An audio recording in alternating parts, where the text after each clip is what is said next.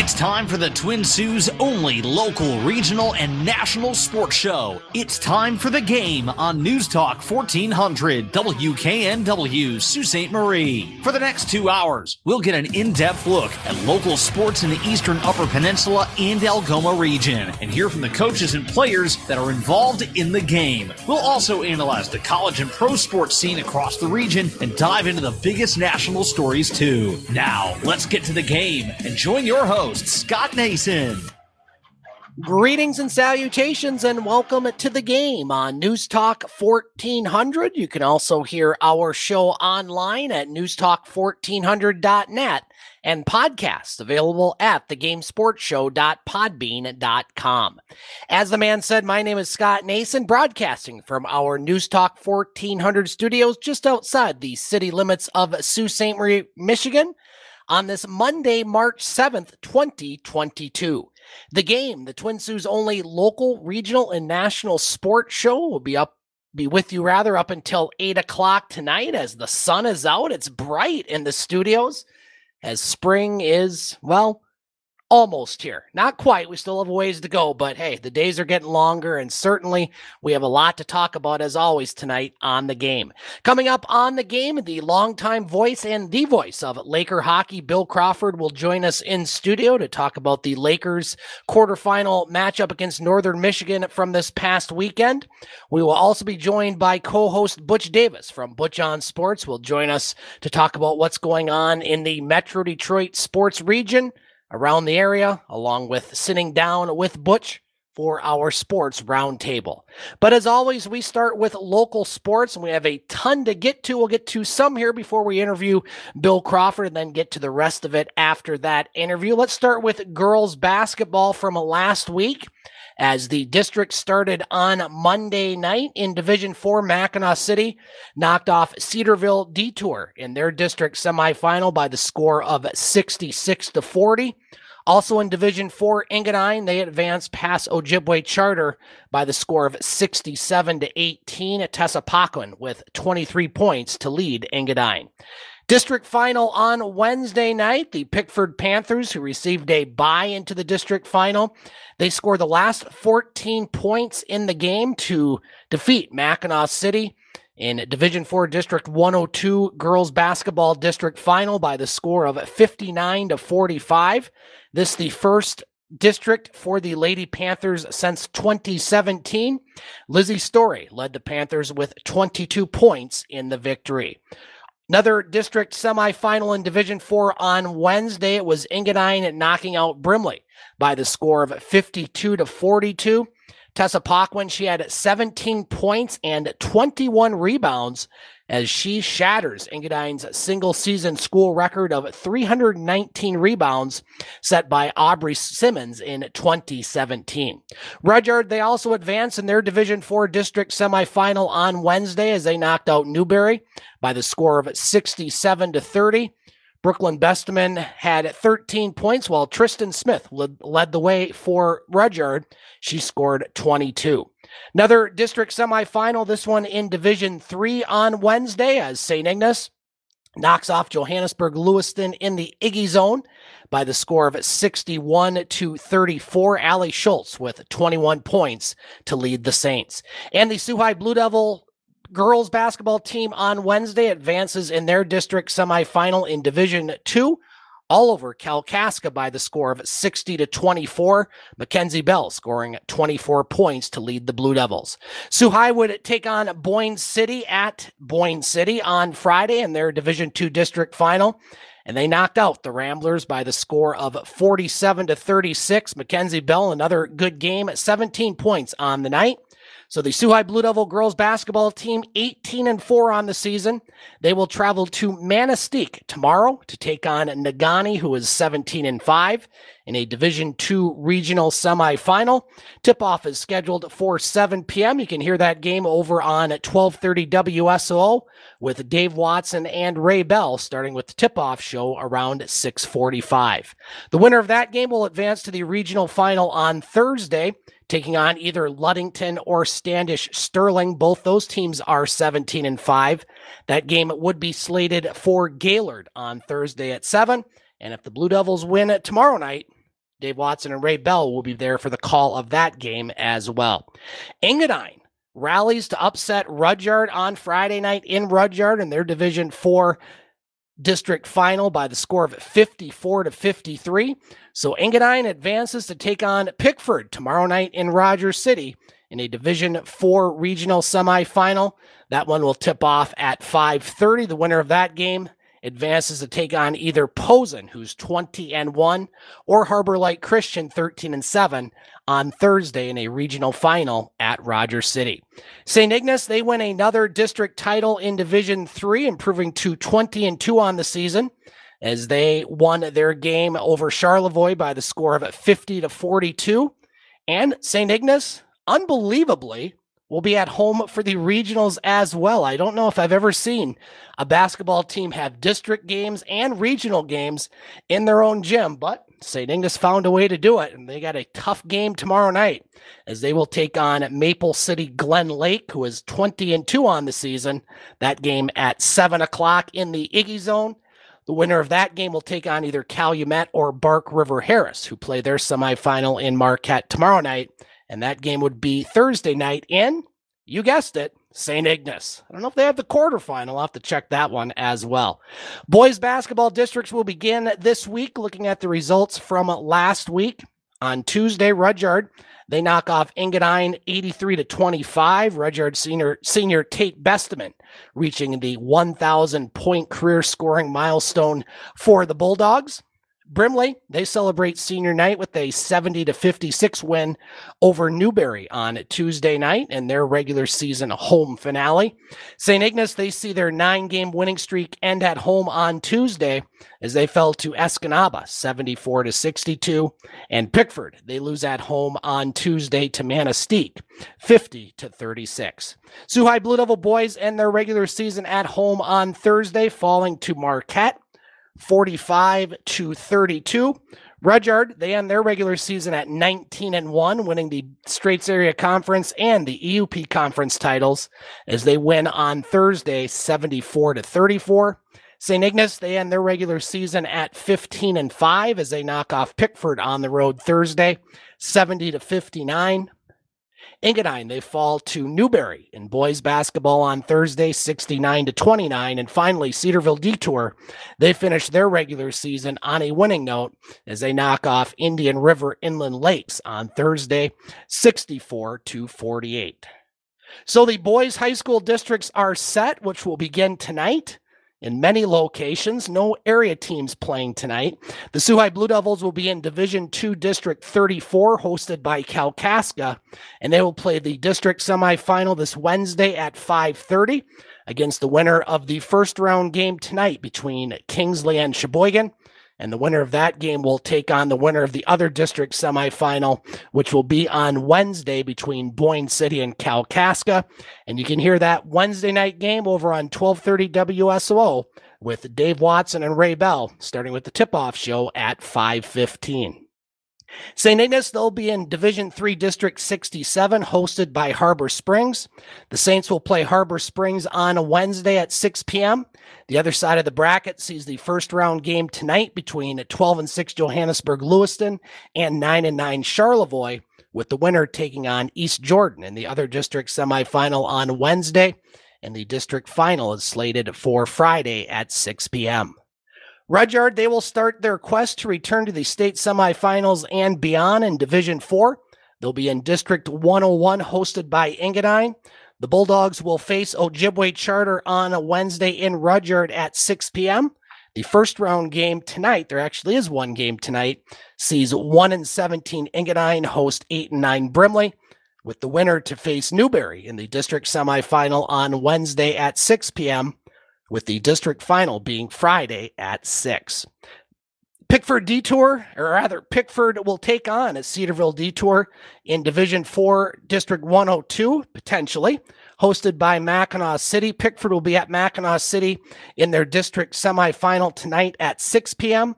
The other district semifinal will see Mackinac Island take on 9 and 8 Cedarville Detour with the district final slated for Wednesday. High school hockey, the state semifinals are set for this weekend. Calumet in Division 3, they knock off Alpena 5 to 1. to advance to a Division Three semifinal in Plymouth, where they will take on Midland Dow on Friday at 1:30. The other semifinal in Division Three sees Warren De La Salle face Orchard Lake St. Mary's. In Division Two, Marquette they topped Traverse City Central seven to one in their quarterfinal over the weekend, and they advanced to the state semifinals on Thursday, where they will take on Hartland at 5 p.m. The other semifinal in Division Two sees Bloomfield Hills Brother Rice take on Trenton. Division One semifinals, Midland will face Detroit Catholic Central, and Grandville will take on Brighton. Ontario Hockey League from this past weekend, the Soo Greyhounds struggled a bit down south. They would fall to Sarnia in overtime at six to five, and the Hounds were shot down by the Windsor Spitfires on Saturday seven to three as they end their two game road trip with just one point. The Hounds now third place in the West Division with a record of 28 17 6 and 1. The Hounds have 63 points, now seven points behind first place Flint, and one point, excuse me, behind Windsor. The Hounds will be at home on Wednesday night to take on Sudbury and then host Kitchener for a pair of games this Friday and Saturday. All games at the GFO Memorial Gardens starting at 707.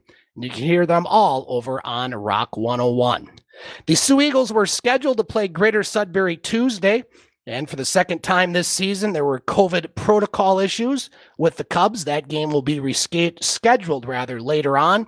Soo Thunderbirds knocked off Blind River on a Wednesday at the John Rhodes Community Center 6 to 2. Eagles were supposed to play Hearst on Friday night. Hearst had COVID issues of their own, so that sent Cochrane to the Soo Thunderbirds on Friday, and the Thunderbirds knock off the Cochrane Crunch six to one. The Eagles finally played a game on Saturday and would win over Cochrane 4 to 1. Chase Tolera with a pair of three, third period goals to lift the Eagles to the home victory. Soo Thunderbirds continue to lead the West Division with 65 points. Eagles are in second in the West with 41. 51 rather. They hold five games in hand on the Thunderbirds. Blind River in third place in the West with 46 points, while Greater Sudbury is in fourth with 45. The Eagles and Thunderbirds will face each other tomorrow at Pullar Stadium. 7:30 face-off. We'll have the pregame show right here on News Talk 1400 with yours truly and Rob Horn, starting the pregame show on Tuesday at 7:15. We are going to take a break here on the game. We come back. We will be scheduled with the voice of Laker hockey, Bill Crawford, all coming up on the Twin Sault's only local, regional, and national sports show, The Game, News Talk 1400. Mark Patrick Seminars is coming to Sault Ste. Marie Saturday, March 12th for one day only. Here, Mark talks about how hypnosis works to help people lose weight or stop smoking. We all have an image of ourselves, and that image, if we have an image of a non smoker, we attract non smoker behaviors and beliefs. If we have an image of a smoker, we attract the habits of a smoker. If we have the image of a person who is overweight, we live up to those expectations. So, one of the things we focus on with our programs is this is we work on at the subconscious level the image or snapshot of yourself. If you have a healthy image, you attract healthy habits. We work on under hypnosis, taking the pleasure association out for smokers that they have towards smoking, putting back in what they already know consciously that it's a filthy, disgusting habit that they never wish they start in the first place that's killing them dead. And we get them out of these sessions feeling good about themselves. And guess what? They want to do these things instead of feel like they have to do them. Don't miss Mark Patrick Seminars Saturday, March 12th at the Best Western Hotel. For more information, go to markpatrickseminars.com. I was in the middle of the Atlantic Ocean when it happened. There was a sudden jolt, and our submarine crashed on the seafloor. We were in total darkness. That's Dr. Dejana Figueroa, a marine biologist and STEM teacher, talking about a deep sea dive she'll never forget. It's funny. When I was a kid, I was afraid of the ocean, and there I was, two miles below the surface. But as a scientist, you prepare for that. Using our training and a little creativity, we fixed the sub and finished our experiments. The dive was just too important. Every dive gives us glimpses at things few people ever get to see glowing creatures, fiery undersea volcanoes. When we got back to the surface, I kissed the ground and called my mom, of course. But you know what? I wouldn't trade that dive for anything. Dr. Figueroa uses her passion for STEM to discover new things and make the world a better place. She can STEM, so can you. Check out She Can STEM for more stories and inspiration. Message from the Ad Council.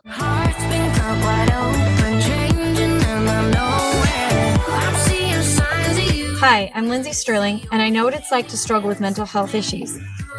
If you have a friend that's going through a tough time, now's the perfect moment to reach out.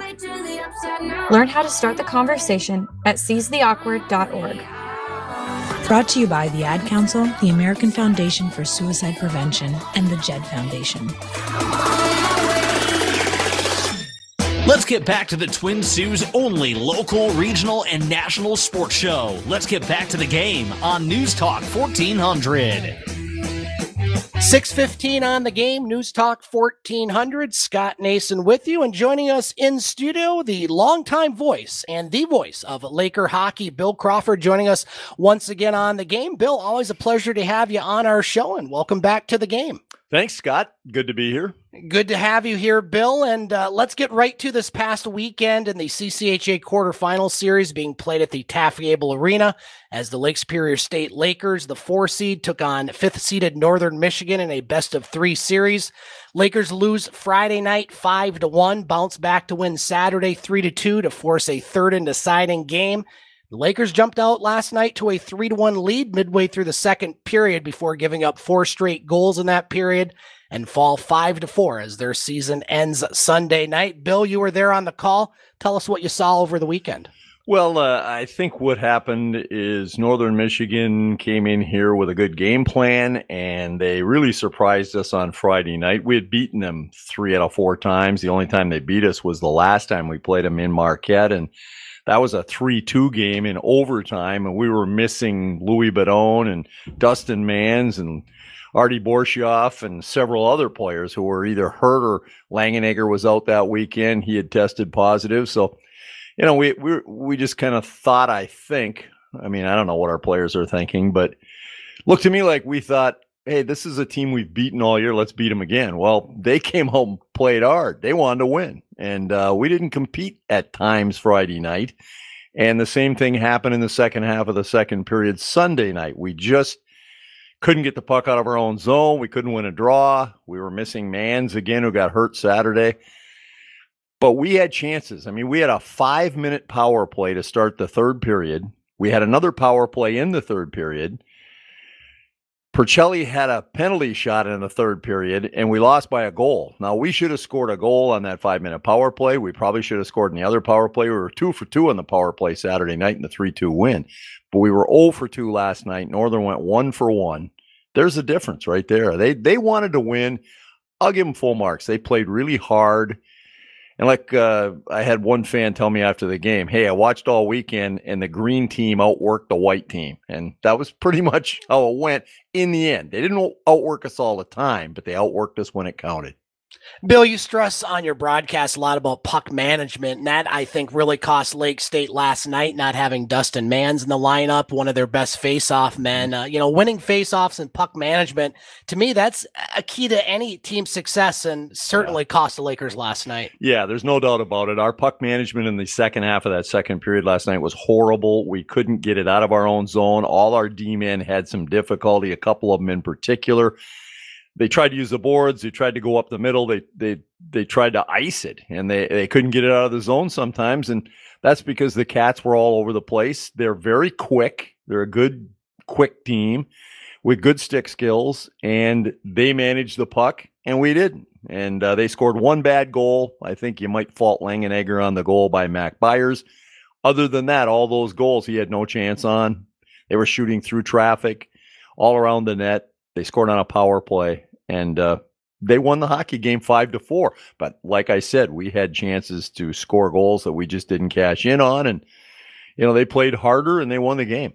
And Bill, I think this weekend kind of uh, captured how the whole regular season went for the Lakers. Uh, ups and downs, you know, winning streaks, losing streaks, players out of the lineup. Uh, Coach Damon Whitten would, would uh, define uh, many players out of the lineups as disruptions. You know, looking at the season as a whole, they finish 500, they get home ice advantage for the playoffs. How would you rate this season with you know all the ups and downs? I think to me, from the outside looking in, consistency seemed to be the biggest thing lacking this season. Yeah, and, that, and there's a lot of reasons why it was inconsistent, but it was. It was up and down. We lost four straight games there in the second half. We got shut out twice by Tech on our own ice. And then we bounced back and we beat Northern again and we beat them 6 1 at their place. And then we win that big series from Bowling Green to get home ice. Very inconsistent. And yet there were some really good performances. We had some we had some guys who played really really well for us. I think both our goaltenders were really good all season. I think Louis Boudon was tremendous all season. Jakob Bengtsson, Jacob Nordquist, a lot of guys. I, I think Puricelli was our best player on the ice last night. Matt didn't give him a star in the game, and that's Matt's call. He thought Boudon played better and had two assists, and Louis did play well, but Puricelli was pretty darn good last night, and he's a good hockey player. But we're just uh, we need to find more consistency. I think a lot of it is the issues with illness throughout the season, the injuries that we had at key times, coupled with the youth. We got a lot. You look at that Northern team last night. They had seven transfer students, five fifth year seniors. One guy's actually in his sixth right. year, Ben Newhouse. Yep. And they have Hampus Eriksson, ex Laker. We can't keep graduate students. We have to let Kybel, Rydell go, Mittens, uh, all these kids who, Violette, these guys could have helped us, but we don't have the programs here academically to keep them around. So, you know, I think we're our inconsistency is the problem, and we are youthful. We have five, six freshmen in every game. Northern had two last night, and only one of them really played much. And usually they only have one freshman in their lineup. That's their goalie, Charlie Glockner, who's a really good goaltender yeah, for a freshman. Well. So you know, there's you can make excuses, etc. But the fact is, we got outplayed, and there are reasons for that. But when we needed to get a goal last night, and we sure had the chances, we couldn't get it. So. Bill Crawford joining us on the game, the voice of Laker hockey. And Bill, last week we had CCHA Commissioner Don Lucia on the show talking about the season as a whole for the league. I wanted your thoughts as far as the rebranded CCHA after one season. What were some of the things that you liked, uh, some of the things that you might want to see improved on? And certainly the league was competitive and very unpredictable this season. Yeah, it was a good league, and uh, I don't have any problem. CCHA, I didn't have a real big problem with the WCHA, but I think you know we're going to forge ahead here. I like the Flow TV coverage. I think that's a big improvement. I think, although that also hurts attendance in a place like Lake Superior State, a small school that needs to get people out and needs to have a gate every night to make uh, money. A lot of people staying home now watching on television because it's improved. They have improved it very much. I think one of the things they really need to work on in the offseason, they've got to improve their officiating. They got to be more consistent. Uh, I don't like the knock officials because they're good guys. I know a lot of them and they're good people, sure. but man, they let a lot of stuff go in these playoffs. I watch other games too. The game on Friday night, Bowling Green beat Bemidji. They were you could have axe murdered somebody in that game, and you were gonna it wasn't gonna be a call. Right. And and in our series, it was kind of similar. There were a lot of things let go, and then you wind up with serious stuff going on because kids start running at each other. They think, hey, they're not to call anything. Let's let's do whatever we want, yeah. you know. And and uh, we saw a lot of that stuff going on this weekend, and I saw it in other series too. Minnesota State, Mankato. I think everybody's seen that non-call late in the game where Lucas Sowder scored the game-winning goal to beat uh, St. Thomas. Uh, they have to call that penalty. I mean, I've shown it to so many people who are hockey people. I mean, pro people who say that's got to be called, but you know they didn't. So they need to they need to improve the officiating.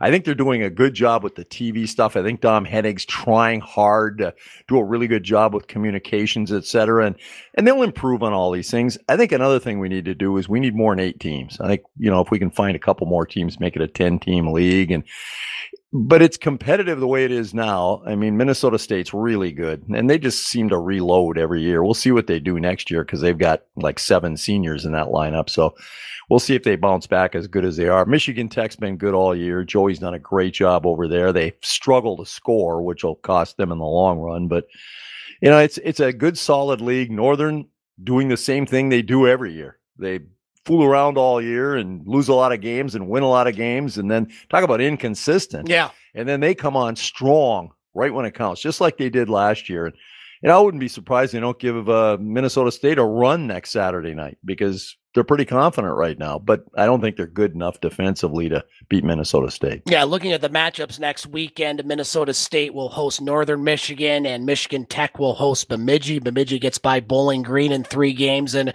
it looks like, Bill, that the CCHA will at least get two teams in. Minnesota State's in.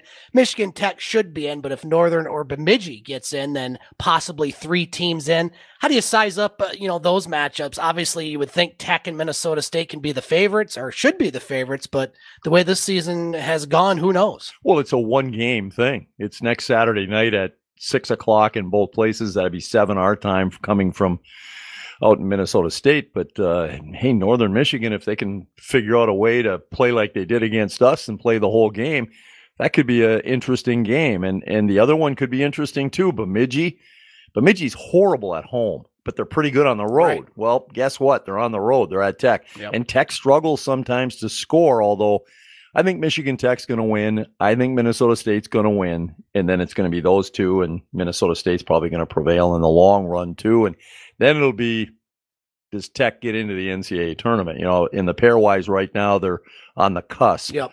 But there are going to be four or five NCHC teams in that national tournament. What a conference! End. Yeah, that's that's a tough, tough conference, and they just beat each other over the head every week. Bill Crawford joining us on the game, the voice of Laker hockey. Bill, you mentioned the crowds earlier eh, when we were talking, and I looked this up. The Lakers averaged just over a thousand fans per game, which was 45th in college hockey. And actually, the only team in the CCHA that had a lower attendance figure was St. Thomas. Of course, they have a much smaller building.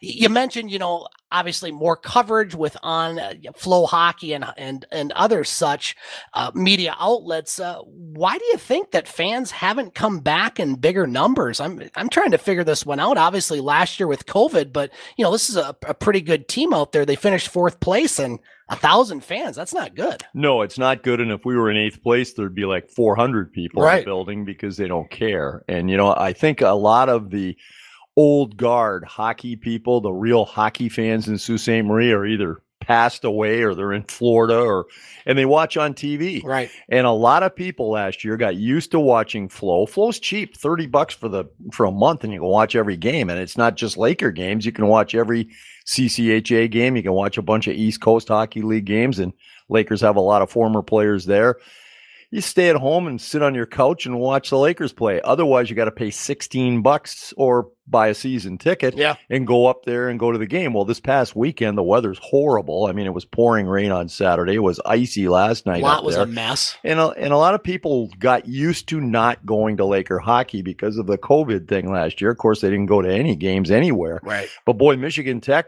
they fill their building up. Northern draws way better than we do. I think it's kind of embarrassing for Hockey Town USA, as it self proclaims, to not have people at Laker games. A thousand people a game. Yeah. That's, that's almost embarrassing. And what are you going to do? I guess people in Sault Ste. Marie don't want to pay 16 bucks to go watch the team play or 50 or 60 if you bring your family.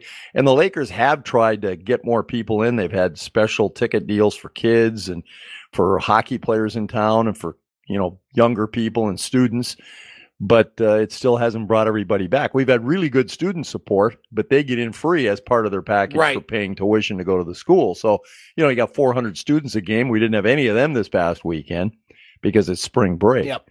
But uh, I don't know what the reason for all it is. I think it has a lot to do with the getting used to not going during the COVID year, combined with the ticket prices, combined with Flow TV being available, and people just pay for that by the month and watch at home. But maybe they listen on the radio. I don't know. That's a good but, thing. Uh, it's a sad situation for us because it's not good. I mean, next year we're going to put a four sided video board in that building, and that's bringing us into the 21st century with hockey the way it is. And it's going to be exciting, I think. And I think we're going to be a good team again next year. We're not, we lose three good seniors, but we have kids coming in, and we have a lot of guys who aren't in the lineup these days who can play. I think Cole Craft's going to be a heck of a hockey player for us. And those guys are going to step in. Jordan Venegoni. We've got some good guys who don't play, and uh, you know, I think we're going to be good again next year, and hopefully, people will catch fever again and come out. I mean, we finished in fourth place. Yeah. What if we were eighth? Yeah.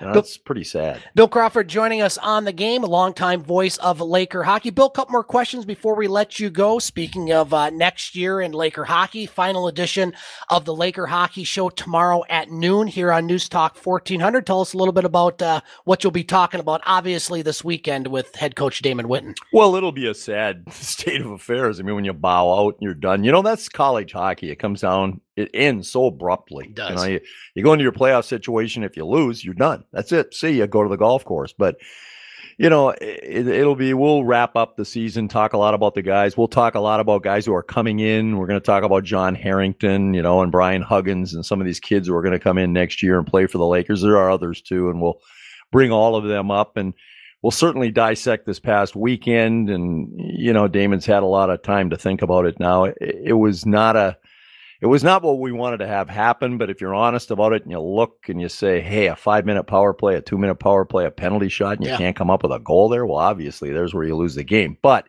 I think our puck management problems in the second half of the second period were the game. That was where we lost. We had a 3 1 lead. I mean, shut them down, hang on to that. We did that all season to Northern, but we couldn't do it this weekend. So I think we'll be talking a lot about that sort of thing tomorrow on this show. And it'll be our last show of the season and we're done. I mean, here you are, you're going along in your hockey season, and next thing you know, hey, time to go play golf, I Yeah. guess. Somewhere south, I would assume, Bill. Indeed.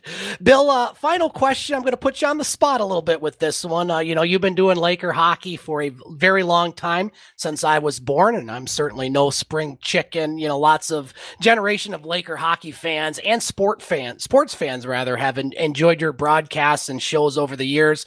You know, speaking for myself, growing up listening to you, it's it's great to be working on the same team and alongside of you. I'm going to ask you this question: Will you be back next season? Yeah, I plan hockey? right now. I plan to be back next year. I still really enjoy the competition. Matt and I share the thing, and and Matt does most of the road games, if not all of them. I mean, I don't, I don't have that great desire anymore to hop in a car or get. I certainly don't have a great desire to get on a bus and go, you know, to all the places that the Lakers have to go. And Pat O'Neill, when he was working with me the last few years, and we did still travel.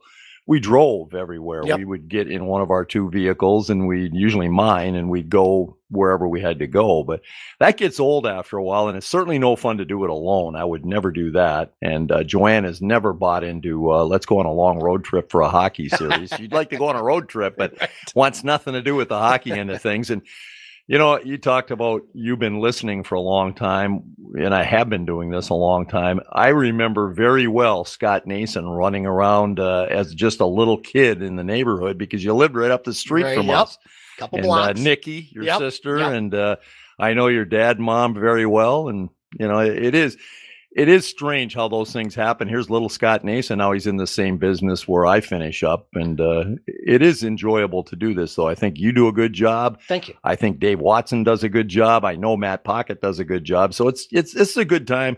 And uh, Mark San Angelo is outstanding. I mean, anytime you got the boss coming in to work the board for Yep, you and, uh, and he does it often. until ten o'clock and help make a broadcast possible, that's a good teammate, and uh, that's the way it is here at, at Sovereign.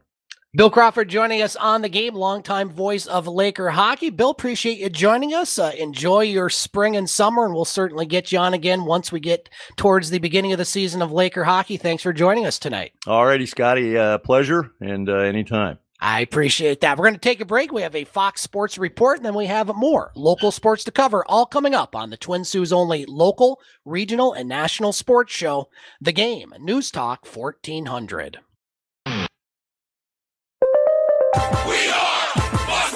And here's what you need to know. Atlanta Falcons wide receiver Calvin Ridley was suspended for the entire 2022 NFL season by the league today after the league had an investigation that found he bet on NFL games. The NFL says that Ridley bet on games during a five day period in late November. The Falcons say they were made aware of the situation on February 9th, and the NFL found no evidence that coaches, teammates, staff, or other players were aware of his betting activity. Now, the NFL network says that Ridley's bets included Falcons game, a Falcons game that is, and the NFL found out the parlays were being placed from the wide receiver's mobile device as the league had an agreement in place with their betting partners to monitor and gather information on potential violations. Ridley can petition for his reinstatement on February 15th of 2023. The NFL salary cap for 2022 will be $208 million up almost 26 million from 2021. Bengals use the franchise tag on safety.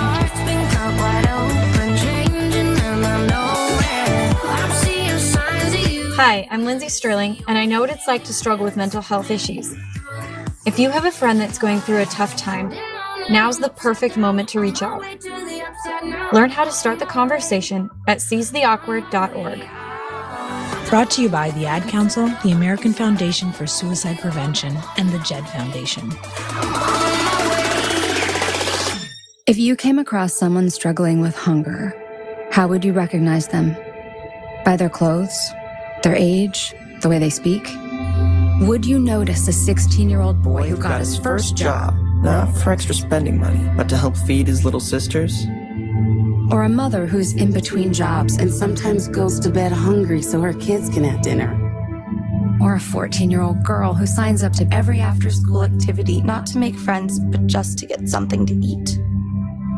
Or a retiree who fell ill and had to choose between getting medicine or groceries. I am the one in eight Americans who struggle with hunger. People you pass by every day but never knew were hungry. I am hunger in America. Hunger can be hard to recognize. Learn why at IamHungerInAmerica.org. Brought to you by Feeding America, 200 Food Banks Strong, and the Ad Council. This is the story of a very special woman. In a matter of seconds, she turned herself into a great mathematician or an entrepreneur. Her knowledge was limitless and still is. She could also make monsters disappear, especially those that lurked in the shadows under the bed. Once, this woman put back together a teenage girl's broken heart, which had been shattered in a thousand pieces just by giving her a bear hug. She masqueraded as a regular person at work, but as a superhero at home. Everyone knows her as Gabriella. I still call her mom. Your hero needs you now, and AARP is here to help. Find the care guides you need to help, complete with tips and resources at aarp.org/caregiving. A public service announcement brought to you by AARP and the Ad Council. Taking a look at your News Talk 1400 weather forecast. As we get into tonight, it'll be partly cloudy. Might see some flurries return in the overnight low of 8 or minus 13. Tuesday, decreasing clouds as the day goes on. Some more sunshine in the afternoon, high of 32 or 0. Some scattered snow showers returning Tuesday night, low of 25 or minus 4 and a slight chance of some snow showers Wednesday, cloudy, high of 30 or minus 1. You can catch podcasts of the game at thegamesportshow.com. Now let's get back to it with Scott Nason on News Talk 1400. 637 on the game, News Talk 1400. Scott Nason with you. Want to thank the voice of Laker hockey, Bill Crawford, for joining us once again on the game. Always great to have Bill on. Uh, one of the easier interviews you'll ever give. You just give Bill a mic and say Laker hockey, and he'll answer any question, and we appreciate him being on the show. Coming up here in about 10 minutes, we'll be joined by co host Butch Davis from a Butch on Sports in Metro Detroit. But we still have more local sports to cover. We ended our last segment talking about the NOJHL. Again, the Soo Eagles and Soo Thunderbirds will be in action tomorrow night at Pullar Stadium. 7:30 face-off. Just note that's a little bit later than it was scheduled earlier in the week. That game now scheduled for 7:30. We'll have the call right here on News Talk 1400. Yours truly and Rob Horn on the call. The Eagles will then embark on their final road trip of the season starting Friday night in Kirkland Lake, Saturday in Powassan, and Sunday afternoon at French River. And then they'll be at Greater Sudbury a week from Tuesday. And after that, the Eagles will have their remaining six regular season scheduled games at home. And then I believe they have at least a couple, if not three, rescheduled games. And in talking with Soo Eagles owner and general manager Bruno Bragagnolo, uh, he says that the NOJHL, NOJHL rather, will extend their regular season into early April where the playoffs will begin. There is no Dudley Hewitt Cup this season, so the winner of the NOJHL playoffs will which will be in early April, will advance to the Centennial Cup Canada's national championship. Soo Thunderbirds will also be on the road this weekend, starting Friday night in Hearst. Saturday at Timmins and Sunday in Cochrane. Looking at the Soo Indians midget AAA hockey team, uh, they were at the Maha State tournament this weekend. The Indians go one and two. They beat Honey Baked in a shootout in their first game by the score of three to two, and then fell to Little Caesars seven to one. And then it needed to beat Victory Honda to make the semifinals. The Indians lost four to two. They had an open net goal in that one, but the Indians pulled the goalie and hit two posts in that game. So the Indians end their regular season, a very successful season for the Soo Indians, one of their best seasons in recent memory. And uh, just a note for Eagles fans uh, many of the teams, or rather players on the Soo Indians, have signed with the Eagles for the remainder, remainder of the season. And Colin Goff, he went to Fairbanks to take on the Ice Dogs. I know uh, Mike Boucher. Very happy with that one. Laker basketball. The men were in the GLIAC quarterfinals this past Wednesday against Northern Michigan, and what a wild game it was at the Berry Event Center in Marquette. I had the good fortune to call that game right here on News Talk 1400. The game was delayed by almost two hours because of a citywide power outage. So the game itself didn't get underway until about 8:45. The Lakers trailed basically the entire game and would tie the game on one of the wildest sequences you will ever see. 2.5 seconds remaining. The Lakers were down three. David Wren on the baseline threw a bullet pass to Blake Cassidy, who was not that open, actually. Looking at the replays, that was a pretty contested shot on the live broadcast. It looked like he was pretty open, but he was very well contested on that shot, and he drains the three heading into overtime but the Lakers would fall by the score of 99 to 94, finishing the season at 16 and 11. Malik Adams scored a career high 42 points for the Lakers on 16 for 35 shooting, but it was free throws that really was the difference in that one. The Northern Michigan Wildcats went to the free throw line 48 times. Ouch. But a good season for the Laker men. They will return a good uh, core group for next season. And you know that Coach Steve Hettinga, one of the best in the business, will have that team ready once again. Three Lakers were named to the GLIAC All Conference teams, including Redshirt senior guard Malik Adams, he was named first team All GLIAC. Senior forward Kimon Bassett was named second team All GLIAC, and senior guard CJ Robinson was named to the All GLIAC defensive team that was announced on Friday. GLIAC men's finals in Northern Michigan, who took out Lake State on Wednesday. They would knock off the host Michigan Tech Huskies in the semifinal. Davenport, the eighth seed, who's dispatched of number one Ferris State in their quarterfinal, defeated Saginaw Valley State in the semifinal. And yesterday, Davenport the eighth seed punched their ticket to their first ever NCAA Division II men's tournament as they knocked off Northern Michigan 100 to 67. Absolutely shot the lights out in that one.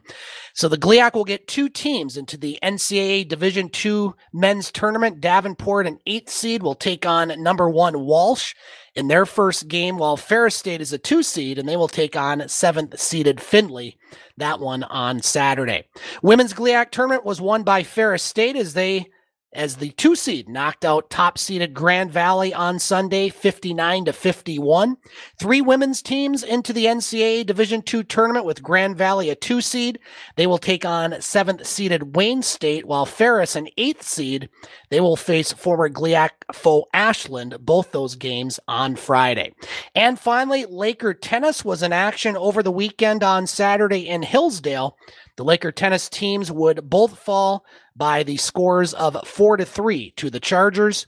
And the Lakers will head to Hilton Island, South Carolina. Actually, I think they're there right now, as the team will have their annual spring break trip as they compete in the Professional Tennis Registry's Spring Tennis Fest. Boy, that sounds good. That certainly sounds a lot warmer than these parts. However, today not that bad of a day at all.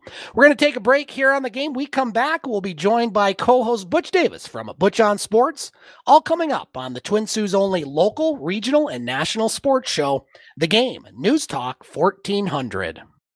I was in the middle of the Atlantic Ocean when it happened. There was a sudden jolt, and our submarine crashed on the seafloor. We were in total darkness.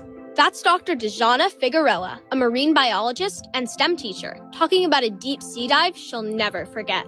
It's funny, when I was a kid, I was afraid of the ocean, and there I was, two miles below the surface. But as a scientist, you prepare for that. Using our training and a little creativity, we fixed the sub and finished our experiments. The dive was just too important.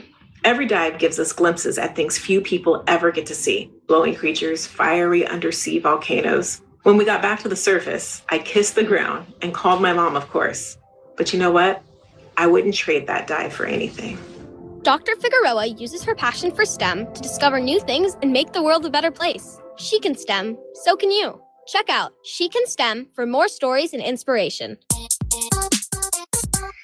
A message from the Ad Council. Mark Patrick Seminars is coming to Sault Ste. Marie Saturday, March 12th for one day only. Here, Mark talks about how hypnosis works to help people lose weight or stop smoking. We all have an image of ourselves, and that image, if we have an image of a non-smoker, we attract non-smoker behaviors and beliefs. So we have an image of a smoker, we attract the habits of a smoker. If we have the image of a person who is overweight, we live up to those expectations. So one of the things we focus on with our programs is this, is we work on at the subconscious level the image or snapshot of yourself. If you have a healthy image, you attract healthy habits. We work on under hypnosis taking the pleasure association out for smokers that they have towards smoking, putting back in what they already know consciously that it's a filthy, disgusting habit that they never wish they start in the first place that's killing them dead. And we get them out of these sessions feeling good about themselves. And guess what? They want to do these things instead of feel like they have to do them. Don't miss Mark Patrick Seminars Saturday, March 12th at the Best Western Hotel. For more information, go to markpatrickseminars.com.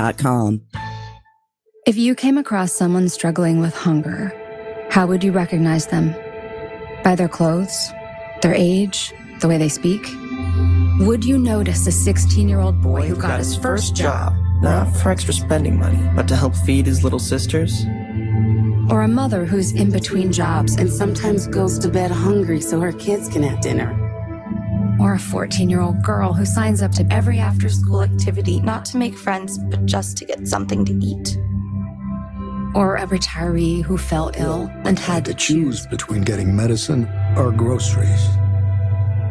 I am the one in eight Americans who struggle with hunger.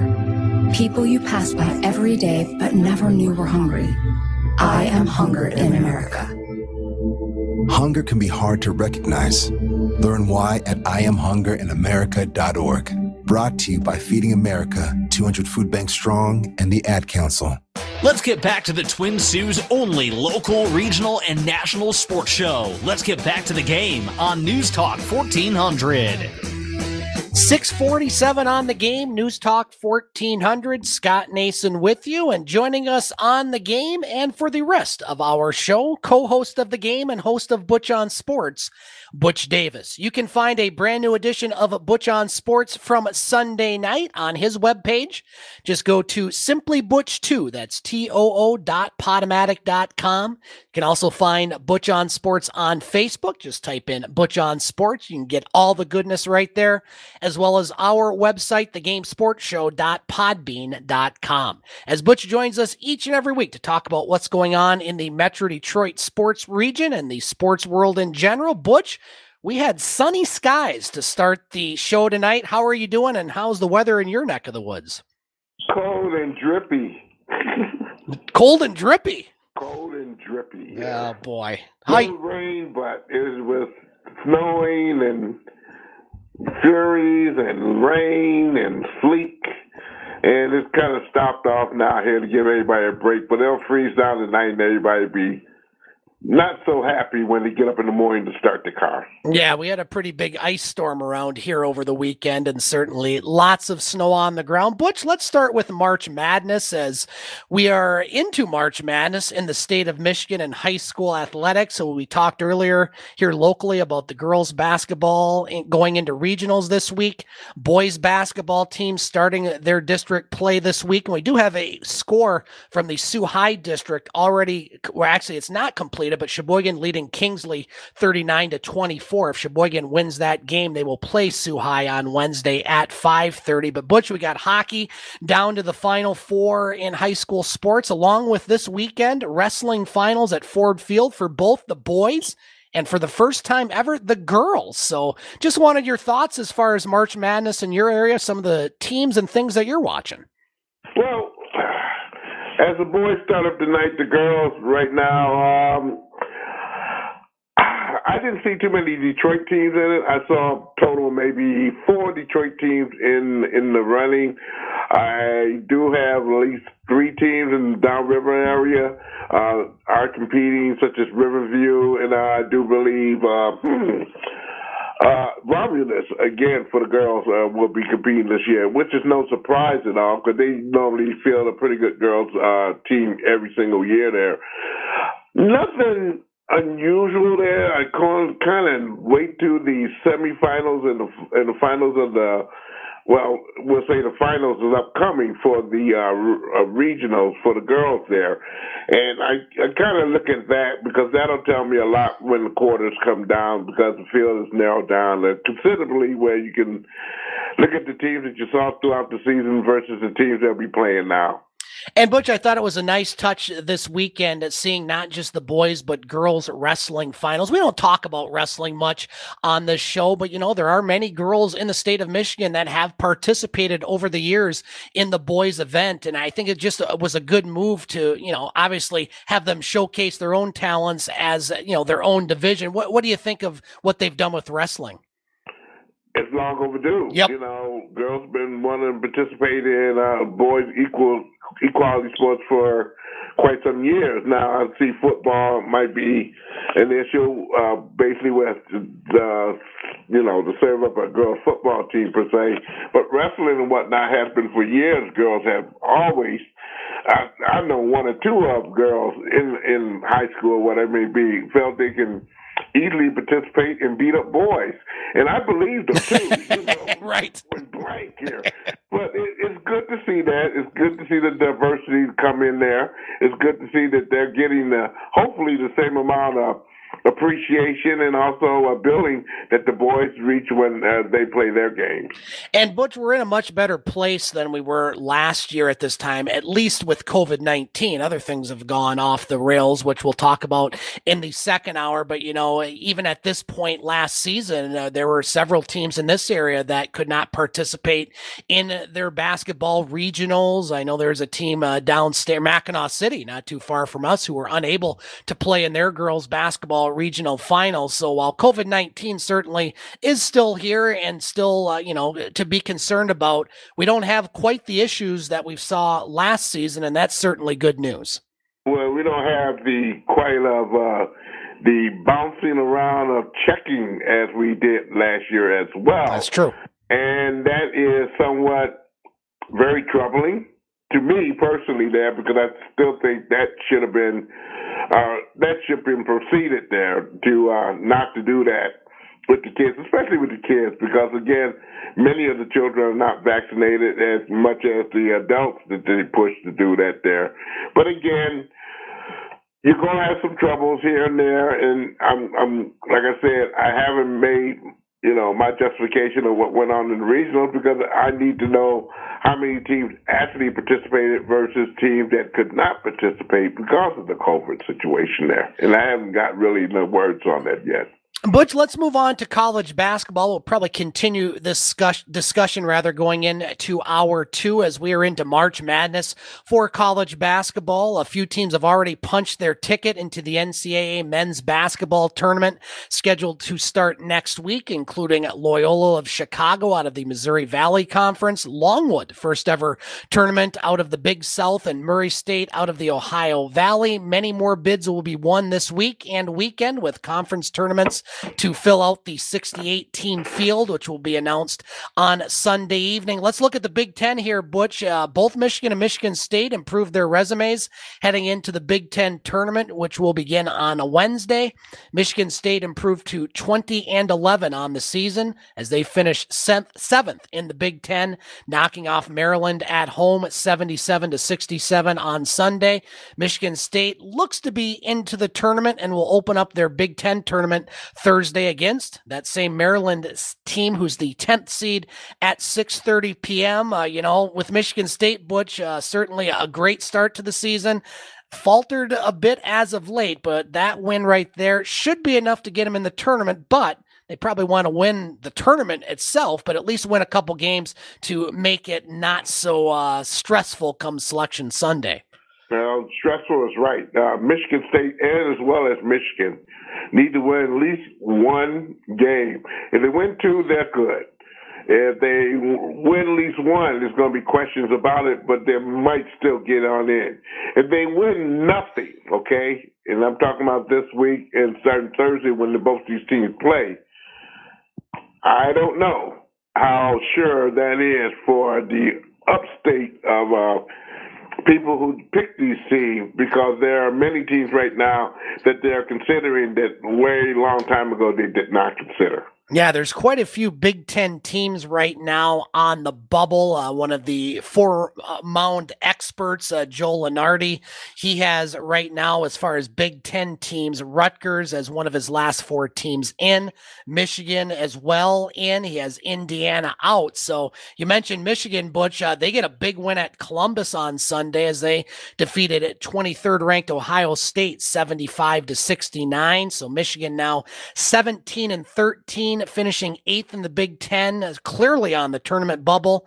And I agree. I think they have to win that game against Indiana, who's also on the bubble. That game will be played on Thursday at 11:30. To me, Butch, that's basically a play-in game. The winner will likely get in, although I think Michigan, like you said, probably needs another win. I think the loser of that game is out.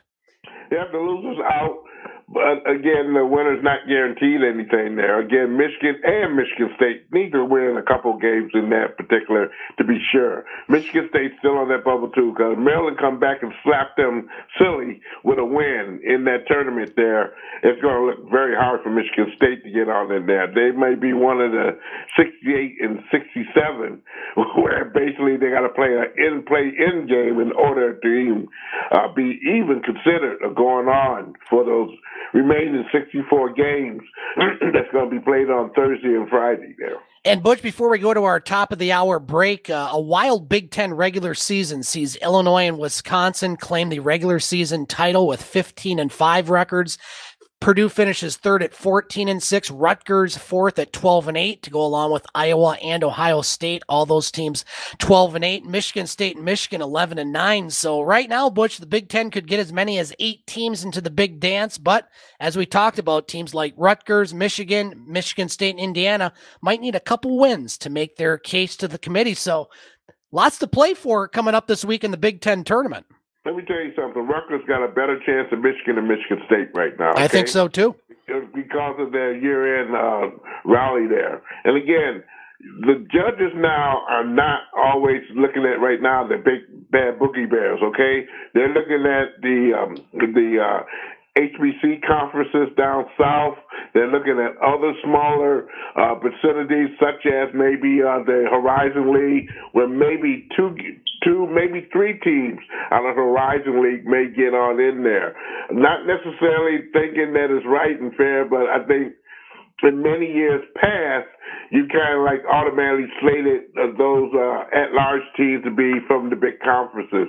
I don't think it's going to be the case this year. I think it's going to open up considerably where a lot of those teams who have won a significant amount of games throughout the regular season, but maybe not be as lucky to win a playoff game in their conference playoffs, will might get on in more than a Big Ten team. We will continue that discussion, Butch, because I want to say some things on that coming up after our top of the hour break, as we will be back on the Twin Sault's only local, regional, and national sports show, The Game, News Talk 1400. Hi,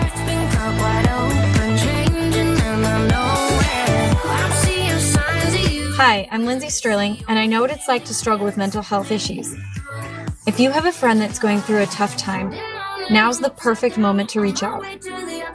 Learn how to start the conversation at seizetheawkward.org. Brought to you by the Ad Council, the American Foundation for Suicide Prevention, and the JED Foundation. I was in the middle of the Atlantic Ocean when it happened. There was a sudden jolt, and our submarine crashed on the seafloor. We were in total darkness. That's Dr. Dejana Figueroa, a marine biologist and STEM teacher, talking about a deep sea dive she'll never forget. It's funny, when I was a kid, I was afraid of the ocean, and there I was, two miles below the surface. But as a scientist, you prepare for that. Using our training and a little creativity, we fixed the sub and finished our experiments. The dive was just too important. Every dive gives us glimpses at things few people ever get to see glowing creatures, fiery undersea volcanoes. When we got back to the surface, I kissed the ground and called my mom, of course. But you know what? I wouldn't trade that dive for anything. Dr. Figueroa uses her passion for STEM to discover new things and make the world a better place. She can STEM, so can you. Check out She Can STEM for more stories and inspiration. A message from the Ad Council. Taking a look at your News Talk 1400 weather forecast. As we get into tonight, it'll be partly cloudy. You might see some flurries return in the overnight low of 8 or minus 13. Tuesday, decreasing clouds as the day goes on. Some more sunshine in the afternoon, high of 32 or 0. Some scattered snow showers returning Tuesday night, low of 25 or minus 4. And a slight chance of some snow showers Wednesday, cloudy, high of 30 or minus 1. Let's get to the second half of the game on News Talk 1400 WKNW Sault Ste. Marie. It's the Twin Sault's only local, regional, and national sports show. Now, here's Scott Nason. And welcome back to the game on News Talk 1400. Scott Nason with you, and we are rejoined and joined for the entire hour by co host of the game and host of Butch on Sports, Butch Davis. Uh, Butch, let's look at the Big Ten tournament matchups before we start talking more about the NCAA tournament. The Big Ten tournament will start on Wednesday, 12 versus 13. Northwestern takes on Minnesota, while the 11th seeded Penn State Nittany Lions will take on 14th seed Nebraska. Nebraska. Games on Thursday. Michigan against Indiana, the 8 9 matchup. Rutgers, the fifth seed, will take on either Northwestern or Minnesota. Michigan State, the seventh seed, takes on 10th seeded Maryland, while Ohio State, the sixth seed, will take on either Penn State or Nebraska. Top four seeds in the tournament. Illinois, the one seed, they'll take on either Michigan or Indiana. Wisconsin, the two seed, they'll take on either Michigan State or Maryland. Purdue, the three seed, they'll take on either Ohio State, Penn State, or Nebraska. And Iowa, the fourth seed, they'll take on either Rutgers, Northwestern, or Minnesota. Semifinals on Saturday, Sunday championship 3:30, and then after that, the brackets will be unveiled and certainly butch we'll have a lot to talk about coming up next monday as far as the brackets. However you brought up something i wanted to continue to talk about here in our number two talking about some of these uh, mid-major teams that are very good. And looking at some of them right now butch obviously gonzaga is the one that has no worries of getting in. Uh, murray state's already in. But you look at some of these other teams and potentially them getting knocked out of their conference tournaments. You know you have St. Mary's, who's 24 and 6. They knocked off Gonzaga in the West Coast Conference. You have South Dakota State, 27 and 4 in the Summit. You also have Iona, Toledo in the MAC, uh, Vermont, Chattanooga, uh, Chattanooga, Towson. You know, the list goes on and on. And we've seen many years, Butch, where a team has a great resume and record, gets knocked off in their conference tournament, and then a team, maybe like the seventh or eighth place team in the Big Ten or ACC, many times with either 500 or below 500 records get in. Uh, personally, I think that's wrong. I'm, I'm all for giving the little guy a shot, especially when they put up quite a resume like that. And I just wanted your thoughts as far as, you know, giving the mid majors a little more uh, credit with the selection committee. We'll get to Butch Davis here in a moment as he. Oh, okay. there he is. Can you hear me now? I can hear you now. That's all right. By golly, here, don't hawk and spit. uh, hey, I'm looking at Davidson, who's ranked 47, supposed to be in the nation. Okay, Atlantic 10 conference with a 24 and five record. How can you not submit them in the in the in the dance there? That's plain and simple. I'll go further down the doggone list there. Uh, they got a team, uh, Oklahoma State, 15 and 15 is ranked higher than the team I just mentioned. Ridiculous. Now, either somebody's blind, crippled, or crazy, or just something's wrong. Belmont, okay, who was in the OVC conference, okay, 24 and 7. Yeah. How can you not submit them? South Dakota State, okay, is 26 and 4. You know, I, I, you know it's it's hard to to sit up there and not submit teams who bust their behinds throughout the season, but yet still don't get recognized and going in there and playing some of the big time uh, games that maybe deserve. Iona, okay, which is the MAAC, okay, they're 25 and 6. Yeah. They're ranked 85th. And some previously there was 86, so they went up one. This is crazy, okay? That uh, a lot of these teams, these teams are not going to be considered to go to the NCAA because of maybe size, maybe because they're not in this quote unquote the big the big five conferences or whatever it may be. It, it's just it's ridiculous there, and that's what I'm saying. It's going to be, I think, this will be one of the years there'll be a changing of the guard when it comes down to how some of these teams are picked. I think Big Ten assume because they are a top five league and they do uh, are a competitive league per se, are going to have eight teams. But when you see the Davidson I just mentioned and some of the other teams I mentioned, should they not have the consideration looking at their record? And they should, Butch, and, a lot of this is determined by uh, many factors. And What's who? Factors? Well, I agree. Who's on the selection committee is where I was getting to. And uh, this year, the chairman not from the Big Ten, not from uh, one of the power conferences. The chairman of the selection committee this year is Tom Burnett, the Southland Conference commissioner. So maybe there's a little hope that, the, you know, more credit to the little guys because you can't help who you play on your conference schedule. You're pretty much locked in. But a lot of these teams do go on the road and play some of these bigger teams. And I'm sorry, but uh, Iona at 27 and 6 and an Oklahoma State at 15 and 15. I don't care what conference you play in, Iona should get in. Yeah, that's correct. But again, maybe the gentleman, because I know this before I started this conversation, that the lead of this particular uh, situation is from a smaller conference this year. Yeah. So some of these uh, conferences that again, don't get the consideration. You have someone there at the very, very top to argue these doggone points here. And again, don't uh, Oklahoma State 15 and 15. Are you joking here, man? This, there's no way. Okay, Ohio State is 19 and and 10. If they don't win a considerable amount of uh, games in the in the tournament. They're not getting in, okay? And that's why I say Michigan and Michigan State right now uh, they got to show up some wins, at least a couple, in order to see any kind of uh, leverage when uh, they get put in there. They may get a lower C per se, or maybe get an upper C because of the, the smaller uh, colleges that are may get picked over and under there. But again, it it's just it's not to say that basically, you know, that these teams don't get the consideration necessary. And I think that's going to happen starting this year here. I certainly hope so. And we'll certainly talk about it next Monday when we see the 68 team field. Uh, Butch, a conference close to you, Horizon League semifinals tonight. Wright State will face Cleveland State, and Northern Kentucky will face Purdue Fort Wayne. Both Detroit and Oakland were knocked out in the quarterfinal stages. Uh, of those four teams, Butch, which one has the best case as far as if they do lose in this uh, Horizon League tournament to make the NCAA tournament, in your opinion? Of course, the winner is going to go on in there. Yep. Wright State is not a bad team. Cleveland State is definitely not a bad team. So I expect maybe a Cleveland State or Wright State. Northern Kentucky, it might be on the bubble a little taste there, but again, they're going to get consideration also there in, in order to do their bidding there. The Horizon League is not so bad, what you call a bad league this year because majority of those teams in the Horizons League have played some of the top 50 uh, basketball teams in the country and have won some of those games there. So they're not no little snake in the grass anymore.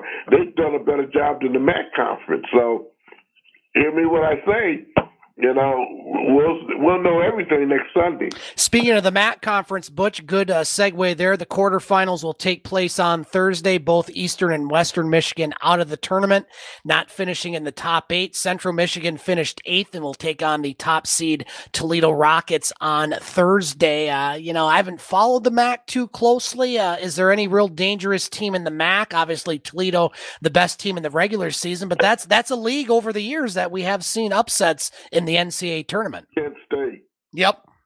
The Golden Flashes. Kent State.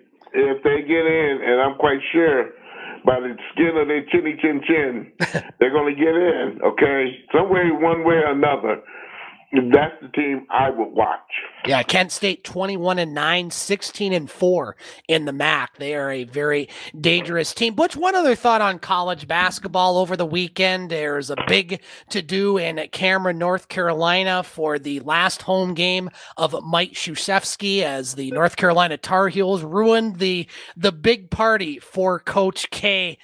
Uh, you know, did they make too much out of this? I mean, it seemed like it was a long entire season filled with uh, all these different acknowledgments and as Coach K. And granted, I'm not knocking his record; he's one of the best coaches of all time. But yeah, just to me, it seemed like it was a little much. It was all season long. What are your thoughts? well, Coach K could have put a stop to that. Yeah. At the beginning of the season, okay? That he didn't want this or that happening, and you know he respected all and if whatever university want to do outside the game and whatnot there, he could have put that to bed. He could also put to bed the last game at Duke where everybody made a big hoopla about it. End up Duke end up losing it. and he come marching on the stage here after the game said, What's not acceptable? Well, you know, come on. It's your last game and a home team there. I'm sorry, but we lost. You know, that's cute, okay? and it looks good in the papers per se there. But now he's put his team up front to say, "Hey, look, you better win the national championship, or I'm going to be a turd." Exactly. Uh, Butch, you know, we'll talk more about the brackets next week. Just final thought on college basketball. It's been a pretty unpredictable season. Uh, lots of movement in the top 25 and lots of teams uh, moving around. If you had two teams that you think are, are very good chances to make a deep run in the NCAA tournament, uh, which two are you picking right now before the brackets come out? Loyola of Chicago. Ooh, Sister Jean. Yep. Can't miss up on that one. There. Nope. uh, and I'm gonna go down a little wet wash here and pick the team, Drake. Oh, the Drake! I love the Drake. I like the Drake. I like Drake very much, although they may not win. Okay, their particular uh, uh, conference there, the way they would like to in St. Louis. I'm saying ten to one to a dozen of donuts here couple teams. They're going to get in there. And if they do get in, that's going to be trouble. You know, that is a very good team to watch there. Couple teams I'm watching, Butch Murray State. I love this team. I love what they do on the court. 28 and 2. They will make the tournament. I believe they're already in the tournament. And I like that St. Mary's team out west, uh, you know, knocking off Gonzaga. Those are two teams in if they're in anywhere around the Michigan State bracket, certainly I would not want to face they're obviously the top teams, you know, with Gonzaga and Arizona and Baylor and Duke. But those are two teams I'm watching and be interesting to see what the Big Ten does. Uh, you know, this is a conference that has not had a lot of success on the big stage as far as teams winning national championships. So Butch, we got a lot to discuss next Monday when well, we get the brackets. Also, the, the, the Pac-10 and also all the major conferences have not played their conference uh, tournament yet there. Yep. So you might find some surprises in there. Some lower seeds, like uh, again, uh, Oklahoma State, who don't have a very good record. If they come far and true and win the whole doggone thing, they're in. Nothing you can do about it. And then that's what messes up the whole situation where you end up putting teams in that may not shouldn't got in, but the favoritism will lead them in there. Hopefully, the, the commissioner now who runs this doggone thing from Southland will put some perspective into play there. We certainly hope so indeed. Butch, we're going to take a break. We come back. We will transition to the NBA and talk about the Detroit Pistons and the league in general. All coming up on the Twin Sault's only local, regional, and national sports show, The Game, News Talk 1400. I was in the middle of the Atlantic Ocean when it happened. There was a sudden jolt, and our submarine crashed on the seafloor. We were in total darkness. That's Dr. Dejana Figueroa, a marine biologist and STEM teacher, talking about a deep sea dive she'll never forget. It's funny. When I was a kid, I was afraid of the ocean, and there I was, two miles below the surface. But as a scientist, you prepare for that. Using our training and a little creativity, we fixed the sub and finished our experiments. The dive was just too important. Every dive gives us glimpses at things few people ever get to see glowing creatures, fiery undersea volcanoes. When we got back to the surface, I kissed the ground and called my mom, of course. But you know what? I wouldn't trade that dive for anything. Dr. Figueroa uses her passion for STEM to discover new things and make the world a better place. She can STEM, so can you. Check out She Can STEM for more stories and inspiration. A message from the Ad Council. This is the story of a very special woman. In a matter of seconds, she turned herself into a great mathematician or an entrepreneur. Her knowledge was limitless and still is. She could also make monsters disappear, especially those that lurked in the shadows under the bed. Once, this woman put back together a teenage girl's broken heart which had been shattered in a thousand pieces just by giving her a bear hug. She masqueraded as a regular person at work, but as a superhero at home. Everyone knows her as Gabriella. I still call her mom. Your hero needs you now, and AARP is here to help. Find the care guides you need to help, complete with tips and resources at aarp.org/caregiving. A public service announcement brought to you by AARP and the Ad Council. Crime Stoppers is brought to you by KC Security Services, voted Sault Ste. Marie's number one security company four years in a row. Give us a call or visit our website at kcsecurity.ca and find out how we can help you stay secure. Crime Stoppers and the Sault Ste. Marie Police Service are requesting your assistance in identifying two suspects involved in an incident of break and enter. On October 6, 2021, two suspects broke into the fenced compound of Superior Marine and Small Engine Repair located in Industrial Park. The suspects left the business with two lawn tractors and two boat radios. The total value of the property was over 8500 Fortunately, the lawn tractors have been recovered, but the boat radios and the identity of the suspects remain unknown. If you can identify the suspects and your tip leads to an arrest, you may be eligible for a cash reward. Call Crime Stoppers at 705 942 7867 or 1 800 222 8477. You can also click the Submit a Tip button found on our website, SueCrimeStoppers.com, or download the P3 app. You can catch podcasts of the game at thegamesportshow.com. Now let's get back to it with Scott Nason on News Talk 1400. 716 on the game, News Talk 1400. Scott Nason with you as we continue to be joined by co host of the game and host of Butch on Sports, Butch Davis. We do have a final score in from the Soo High Blue Devil Boys Basketball District in Kalkaska. Cheboygan knocks off Kingsley 56 to 36. So the Soo High Blue Devils will take on the Cheboygan Chiefs Wednesday night in Kalkaska. You can hear that game over on 1230 WSO with Dave Watson and Ray Bell starting with the tip-off show at 515. Butch, let's move on to the Detroit Pistons. While it's too late as far as playoffs for the Pistons, they continue to play uh, better since the All-Star break. Pistons go 2 and 1 this past week, losing a close game in Washington 116 to 113 and then a 108 to 106 road win on Thursday at Toronto and then following that up with a rare back-to-back win on Friday at home against Indiana, 111 to 106. The Pistons now 17 and 47, second worst team in the East. They're in action tonight at home against Atlanta. So Butch, even though really the season is is done as far as the Pistons and playoff possibilities, uh, looking at the glass half full, they've at least uh, put a little better effort on the court over the past few weeks. Well, again, Marvin Bagley has been a godsend for the Pistons. That one guy put put into the lineup. Yeah. Made a big difference for the Detroit Pistons and how they stand. They got someone coming off the bench, excuse me, who's very aggressive, very tall. He he's not going to be intimidated by a lot of people. He has a reputation of mixing it up, and he goes in there and does what he does best, and that is just get points from the inside. Uh, Cade uh, Cunningham, he has learned that he is not a very good three point shooter. and has come to terms and is now shooting his mid-sized jumper that he's having more success with than he's going out there trying to hold up a three-pointer that's not going in and causes all kind of havoc. Um, Saddiq Bey, uh, he's found his little touch shooting three-pointers, but again, this is another player who's now found uh, livelihood with a mid-range jumper. Okay, so we're changing habits here. We're saying, you know what? We're not the three-point uh, team that we can be. Right.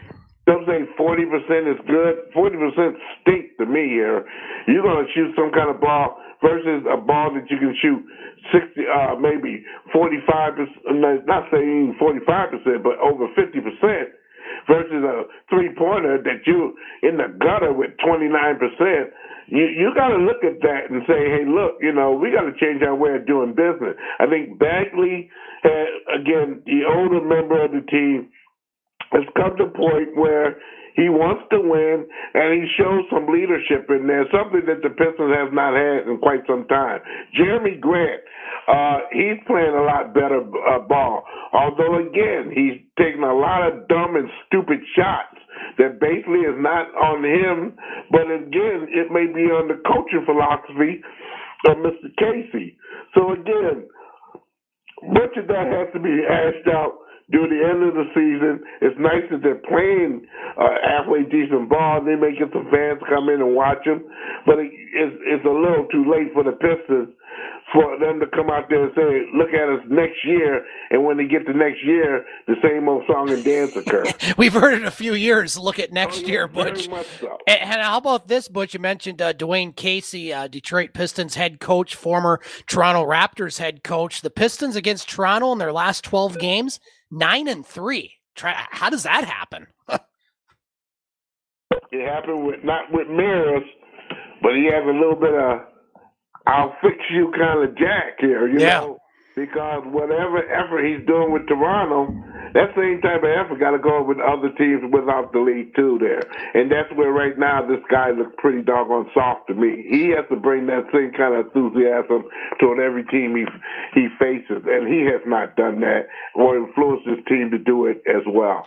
Butch, just looking overall at the NBA, some of the things that I saw over the weekend, uh, Miami, they continue to play well. Uh, they knock off Philadelphia on Saturday, uh, two of the best teams in the East. Uh, Miami continues to play well. Uh, the LA Lakers got it right on Saturday night. LeBron James, 56 points as they knock off Golden State. It was just the second win for the Lakers in their past nine games, so they're still in ninth place in the West. Uh, and lots of points yesterday, Butch. Boston Celtics, Jayson Tatum, 54 points in that game uh, over Brooklyn. Uh, Boston now winning 14 of their last 16. And Milwaukee in a finals rematch yesterday, 44 points from Khris Middleton as they knock off Phoenix on Sunday. So those are some of the things that I saw, Butch, as we are just uh, five weeks remaining in the regular season. What are some of the things that you've noticed over the past week in the NBA?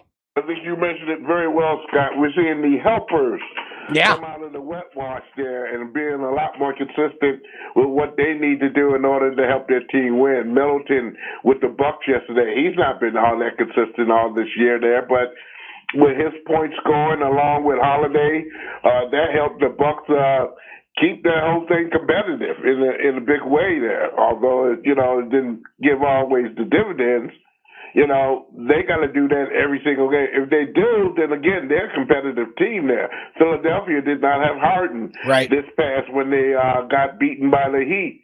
But Harden's in the lineup tonight when they're playing their game. So, again, we're seeing things mesh. And uh, let's talk about LeBron James too, okay? LeBron James was on national TV Mhm. in the spotlight. Yep. He wasn't going to look like a bum. Not in front of uh, Curry, okay? The Curry man there, I used to call him. The Curry man, yeah. I wish he had one of them hats like Curry Man, that wrestler here. You know, I do. It would look very nice. And Matt Stafford in the house there as well, Butch. Really falling off from a cage match or something here. uh, it really, you know, you, you look at LeBron and he he brought it. Okay, he brought some enthusiasm with a team that really right now he's the supporting cast, but he made other players come on out there and play some ball too. Carmelo Anthony came off the bench and kicking in about 15, 16 points there.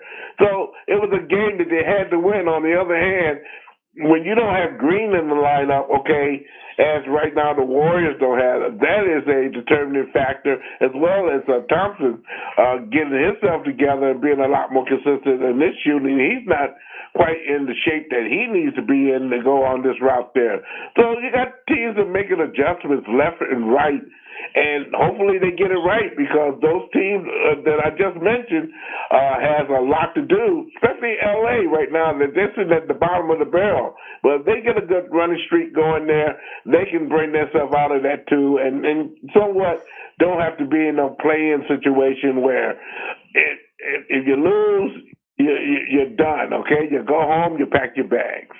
Butch, uh, before we go to our bottom of the hour break, let's look at the Detroit Red Wings. Uh, while improved from last season, it looks like once again they will not be making the playoffs as they have been in a very tough portion of their schedule. The Wings go one and two last week, knocking off Carolina at home in overtime on Tuesday, four to three, and then going down to Florida this weekend against two of the NHL's best, uh, falling three to one at Tampa on Friday, and then six to two to Florida on Saturday, as they just uh, weren't ready for that game, at least from the little bit that I saw. The Wings now 24, 26, and six, fifth place in the Atlantic uh, Division, rather, now 18 points out of a playoff spot. So playoffs. Not going to happen. The Wings will be at home to Arizona tomorrow night. Uh, Butch, uh, just your thoughts on the Wings. We knew this was going to be a tough stretch, and well, it has been for the Wings.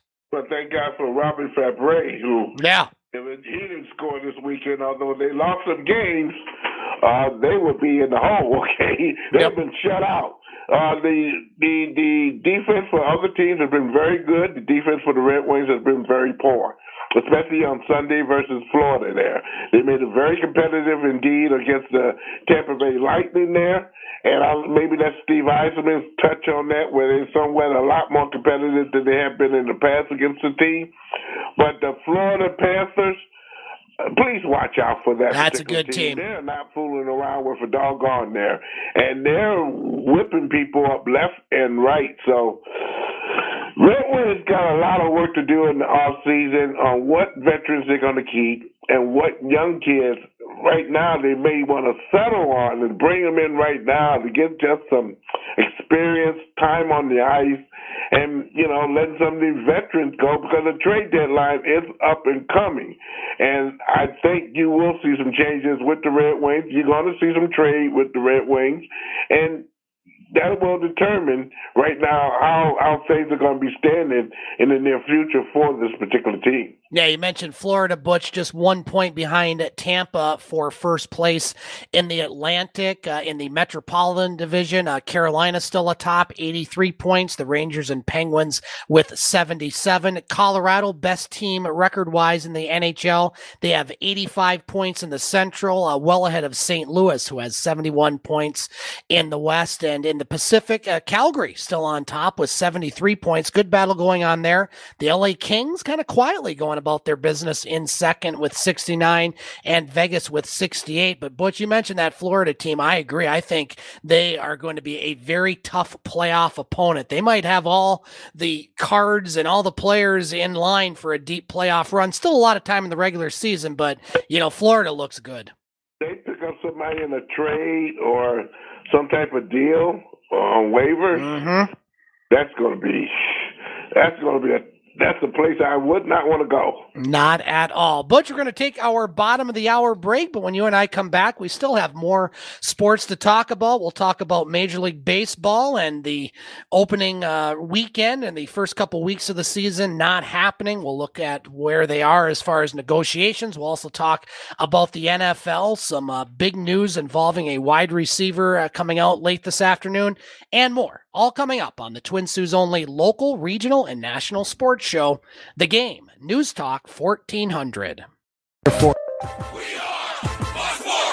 Here's what you need to know. Falcons wide receiver Calvin Ridley was suspended for at least a year for gambling. He left the team during last season to focus on his mental health and gambled on the NFL in late November while he was away from the team. Colts tight end Jack Doyle retired. San Francisco officially hired Anthony Lynn and Brian Griese as assistant coaches. Carolina paused construction on a new practice facility. And the NFL salary cap is up to $208 million per team. The league year starts on the 16th. In the NBA, eight games tonight, including Philadelphia hosting Chicago shortly. The Bulls have lost four in a row. James Harden, who rested last game, expected to play. Ben Simmons of the Nets will travel to the Philadelphia game on Thursday, but will not play, according to The Athletic. Miami hosts Houston at a half an hour. Victor Oladipo of the Heat, who's been out nearly a year after a second quad surgery, will get about 15 minutes off the bench. I'm Steve DeSager. I was in the middle of the Atlantic Ocean when it happened. There was a sudden jolt, and our submarine crashed on the seafloor. We were in total darkness. That's Dr. Dejana Figueroa, a marine biologist and STEM teacher, talking about a deep sea dive she'll never forget. It's funny, when I was a kid, I was afraid of the ocean, and there I was, two miles below the surface. But as a scientist, you prepare for that. Using our training and a little creativity, we fixed the sub and finished our experiments. The dive was just too important. Every dive gives us glimpses at things few people ever get to see glowing creatures, fiery undersea volcanoes. When we got back to the surface, I kissed the ground and called my mom, of course. But you know what? I wouldn't trade that dive for anything. Dr. Figueroa uses her passion for STEM to discover new things and make the world a better place. She can STEM, so can you. Check out She Can STEM for more stories and inspiration.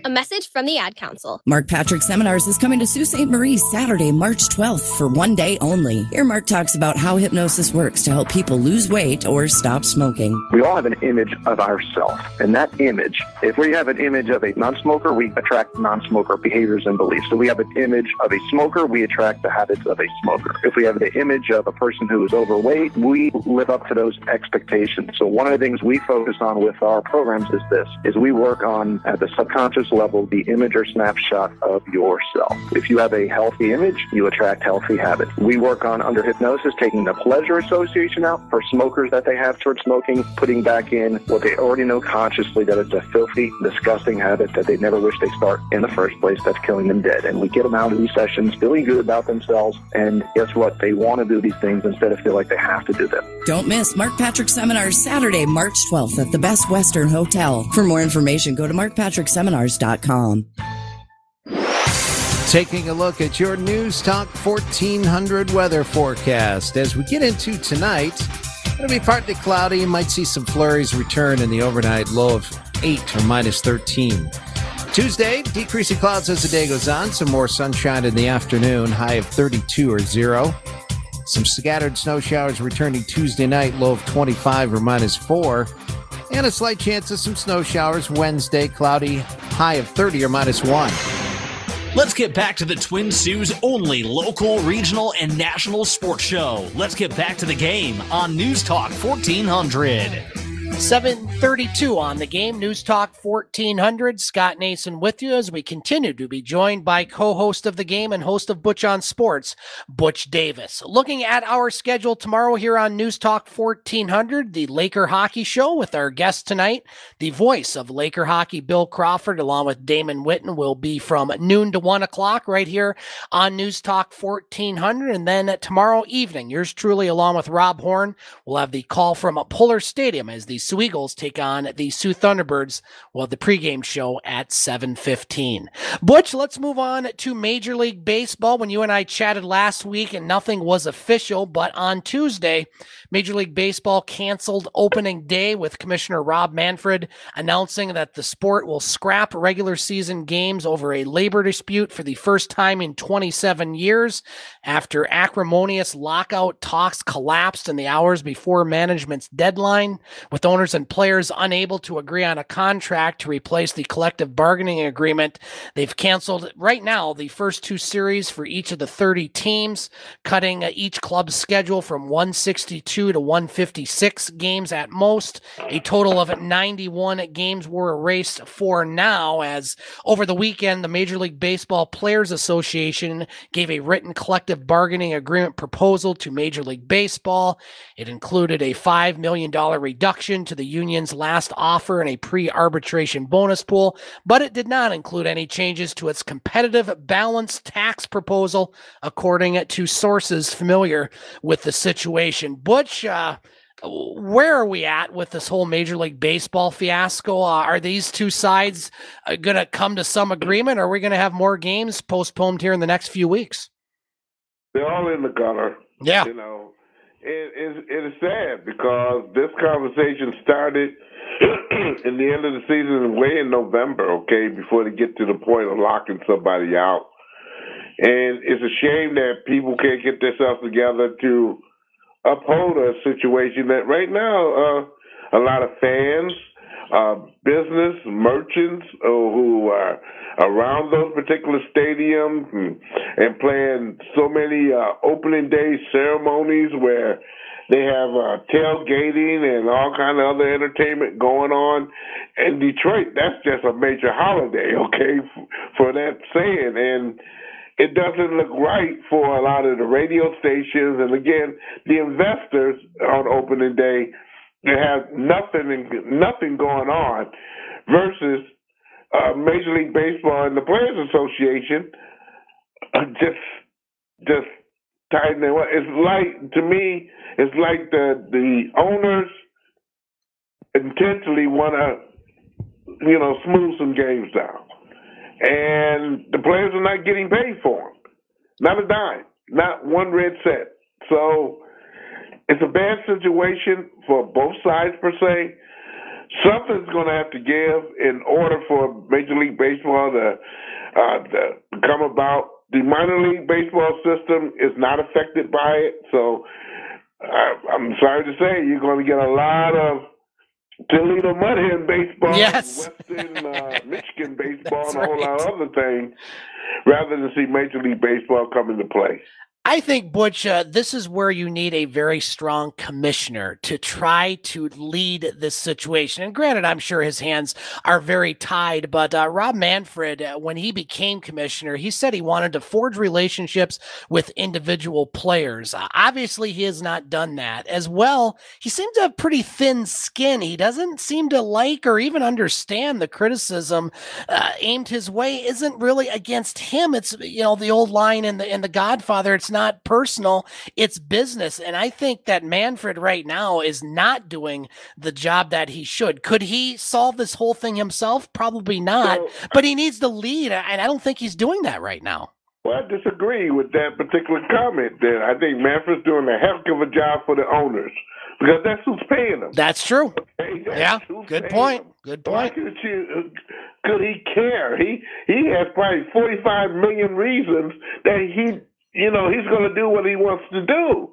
Uh, really, he's a new guy on the block that basically right now maybe has not gotten into play, and other commissioners have gotten in trouble too with uh, getting contracts together and whatnot. But again, this guy should know that uh, with the times and the investments that have been made toward Major League Baseball, not only that, but other sports in general, with the gambling situations, and they're the full sponsors of it, and the players are not getting one dime, but when they go to the, the go to the slots and want to make a bet on Joe Blow or Mary Lou, as we saw today, somebody gets put in the hole. This guy is missing eleven million dollars because he made a bet for his team. uh, because he was not on it as an active player. But again, he went out on mental health. Butch, you are the segue king tonight on the show. Our next subject is that aforementioned uh, person you just discussed, Atlanta Falcons receiver Calvin Ridley. He has been suspended for at least the 2022 season after gambling on games in 2021. The NFL released a statement this afternoon announcing his suspension, saying he gambled on games over a five day stretch in November of 2021 when he was on the non football injury list to address his mental health. Uh, Ridley stepped away from football on Halloween, stating he needed to get his personal life in order. Ridley, in a series of tweets on Monday after the suspension was announced, said he bet $1,500 total and that I quote, don't have a gambling problem, unquote. He also tweeted that he couldn't even watch football at the time he made the bets. He added that he's just going to, quote, be more healthy when I come back and that I know I was wrong, but I'm getting a year, lol. The NFL determined that Ridgely placed multi legged parlay bets involving three, five, and eight games that included the Falcons to win via his mobile device out of state. And the NFL learned of Ridgely's betting activity through its relationship with the legal sports betting industry. This, according to ESPN. So, certainly, uh, Mr. Ridgely, uh, you know, is doing something that I've done, and probably a lot of our listeners have done, but that's a no no in the NFL, Butch. However, a lot of the NFL players and other players in Major League uh, facilities have probably done it too. Yep. But have not got caught. Right. That's the key. That's the key. That's the key. But, you know, here's the deal, okay? The guy knows the rules to the game, okay? He's not supposed to bet on anything, period, okay? Uh, active player or inactive player there. Maybe that you said he went on um, hiatus after Halloween. Maybe somebody scared the crap out of him when he out there trick or treating, Yeah. and you know everything went wacko. And that's a short joke, and uh, hopefully nobody gets offended by that there. But again, you know, really seems like a I don't know. Maybe in, in my eyes, he was a clear-headed person that he knew that as a NFL player or any player, you know, in Major League Baseball, you can't be betting. Okay, that's prohibited in their contract, in their Major League agreement, Players Association, et cetera, et cetera. So he know what the deal was and whatnot. There, that little weak little statement of, "Oh, I only bet fifteen hundred bucks." You know, how much you got refunded to you? Okay, you know, come on, this, this is this is stupid. He's going to spend one year. He's not going to get eleven million dollars. Hopefully, he saved a lot of money up where he don't have to worry about it, and and that'll be it. If he has not showed the NFL next year by February, I think the middle of February, Correct, let's uh, that uh, he's able to again uh, uh, make an attempt to come back to the NFL. And, and he hasn't showed him that he has any remorse on what he did or whatever. He- he's going to throw. They're going to throw him out, but I doubt that very seriously. This is a very touchy subject. There, when NFL and all Major League Baseball and all the other major sports getting into gambling, this what this can happen. Okay, and that's not only the players per se, but that's owners, that's associates, those are referees. There's a lot of factors into this. Okay, and nobody knows anything. So if you're going to turn the carpet on one person, I mean, take the carpet on out and do it on everybody and get it out the way. If you're going to make a statement, make it worldwide. I hope he had good odds in that bet, Butch, because that $1,500 bet cost Mr. Ridgely about $11 million in his salary, which came off the books for 2022. Care. You think he cares? Okay, this guy probably got a good, maybe twenty-one million dollars parked in the doggone bank here, making interest and making investments and whatnot. You think he cares? So he, he did. If he cared, he wouldn't did it in the first place. That's true. He must be making Butch Davis money, I guess. Eh? Is that, is that the... Butch Davis money, but my mental capacity would have told me not to do it here. Butch, I got to regain my composure. We're going to take a final break here. We're going to take our final break here on the game. When we come back, we will talk more about the ongoing situation in Ukraine and its effect on sports. We'll also talk about the wild world of wrestling and who knows what else will come up on tonight's show. You are listening to the Twin Sault's only local, regional, and national sports show, The Game, News Talk 1400. I was in the middle of the Atlantic Ocean when it happened. There was a sudden jolt, and our submarine crashed on the seafloor. We were in total darkness. That's Dr. Dejana Figueroa, a marine biologist and STEM teacher, talking about a deep sea dive she'll never forget. It's funny. When I was a kid, I was afraid of the ocean, and there I was, two miles below the surface. But as a scientist, you prepare for that. Using our training and a little creativity, we fixed the sub and finished our experiments. The dive was just too important. Every dive gives us glimpses at things few people ever get to see glowing creatures, fiery undersea volcanoes. When we got back to the surface, I kissed the ground and called my mom, of course. But you know what? I wouldn't trade that dive for anything. Dr. Figueroa uses her passion for STEM to discover new things and make the world a better place. She can STEM, so can you. Check out She Can STEM for more stories and inspiration.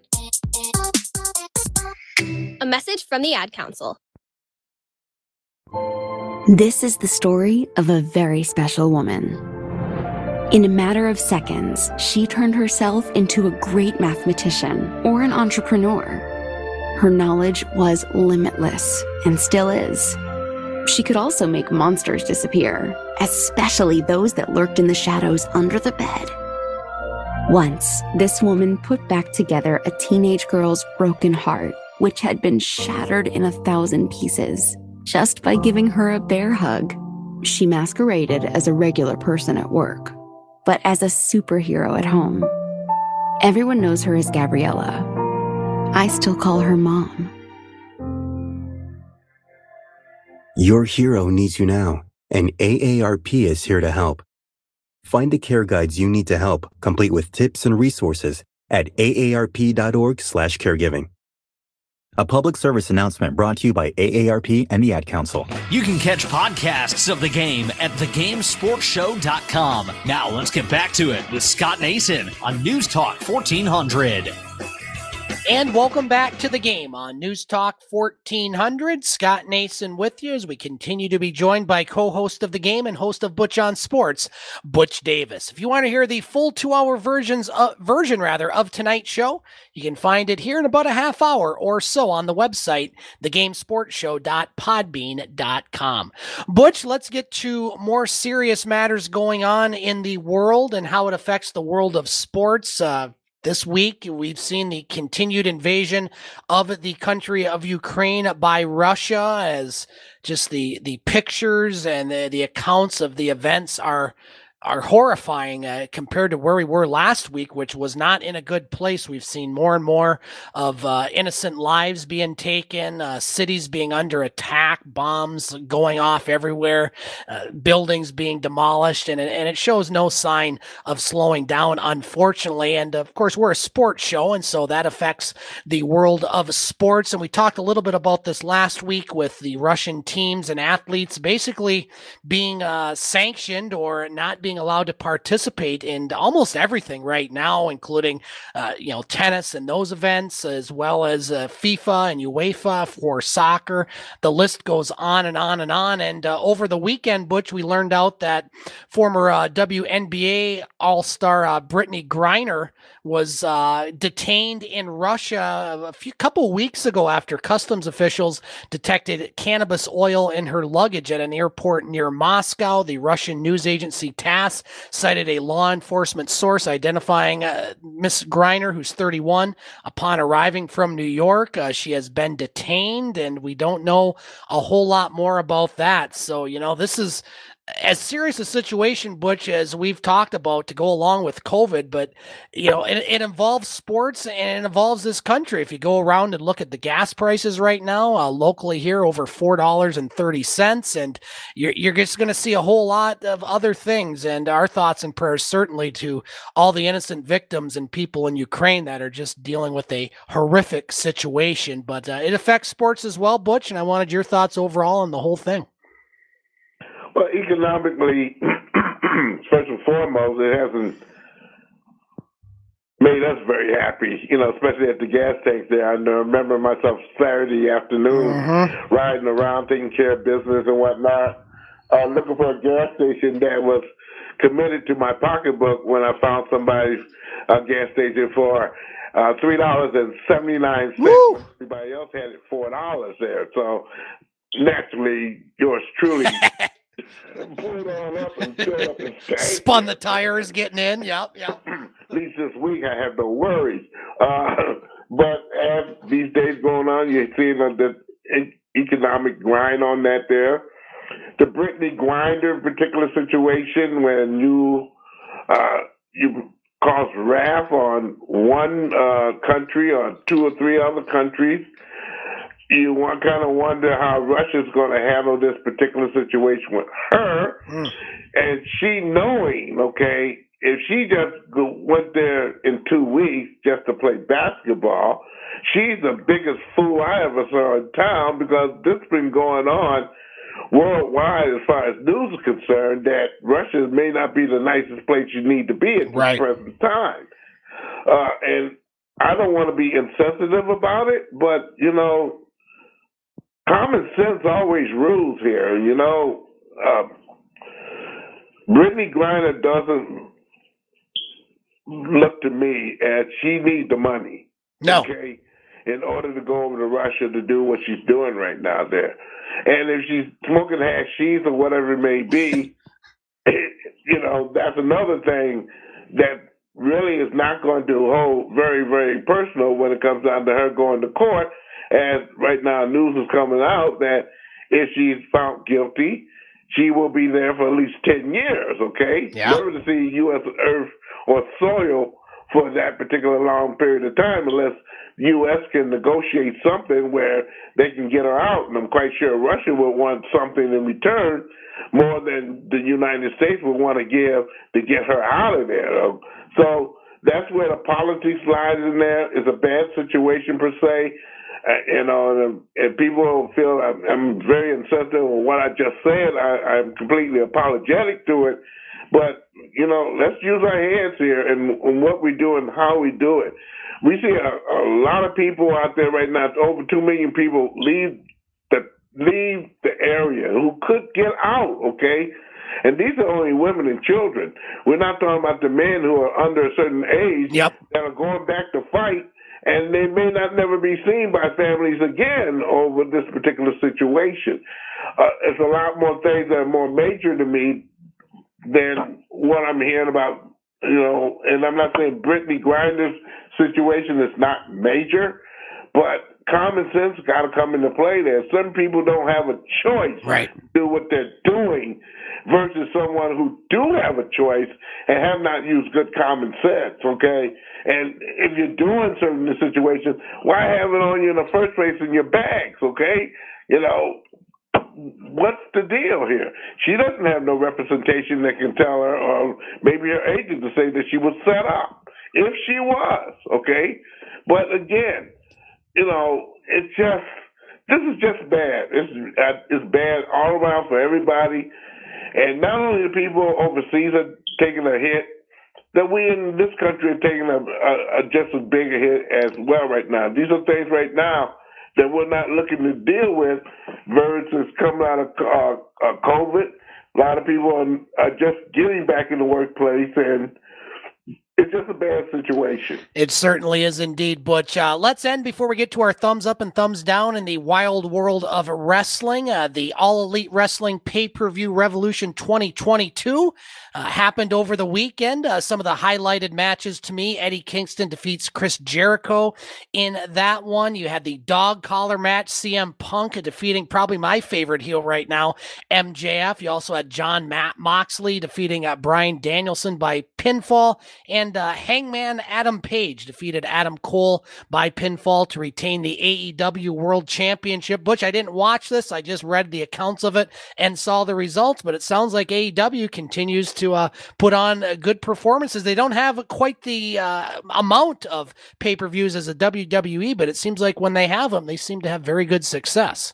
They're making it work. Yeah. And they're making it work very well for them. And again, as I mentioned on my Sunday show, they acquired a couple more companies, uh, which is Ring of Honor yep. that now they own, along with uh, the Impact Wrestling that they have been uh, co-signing with, I guess for now at least two years.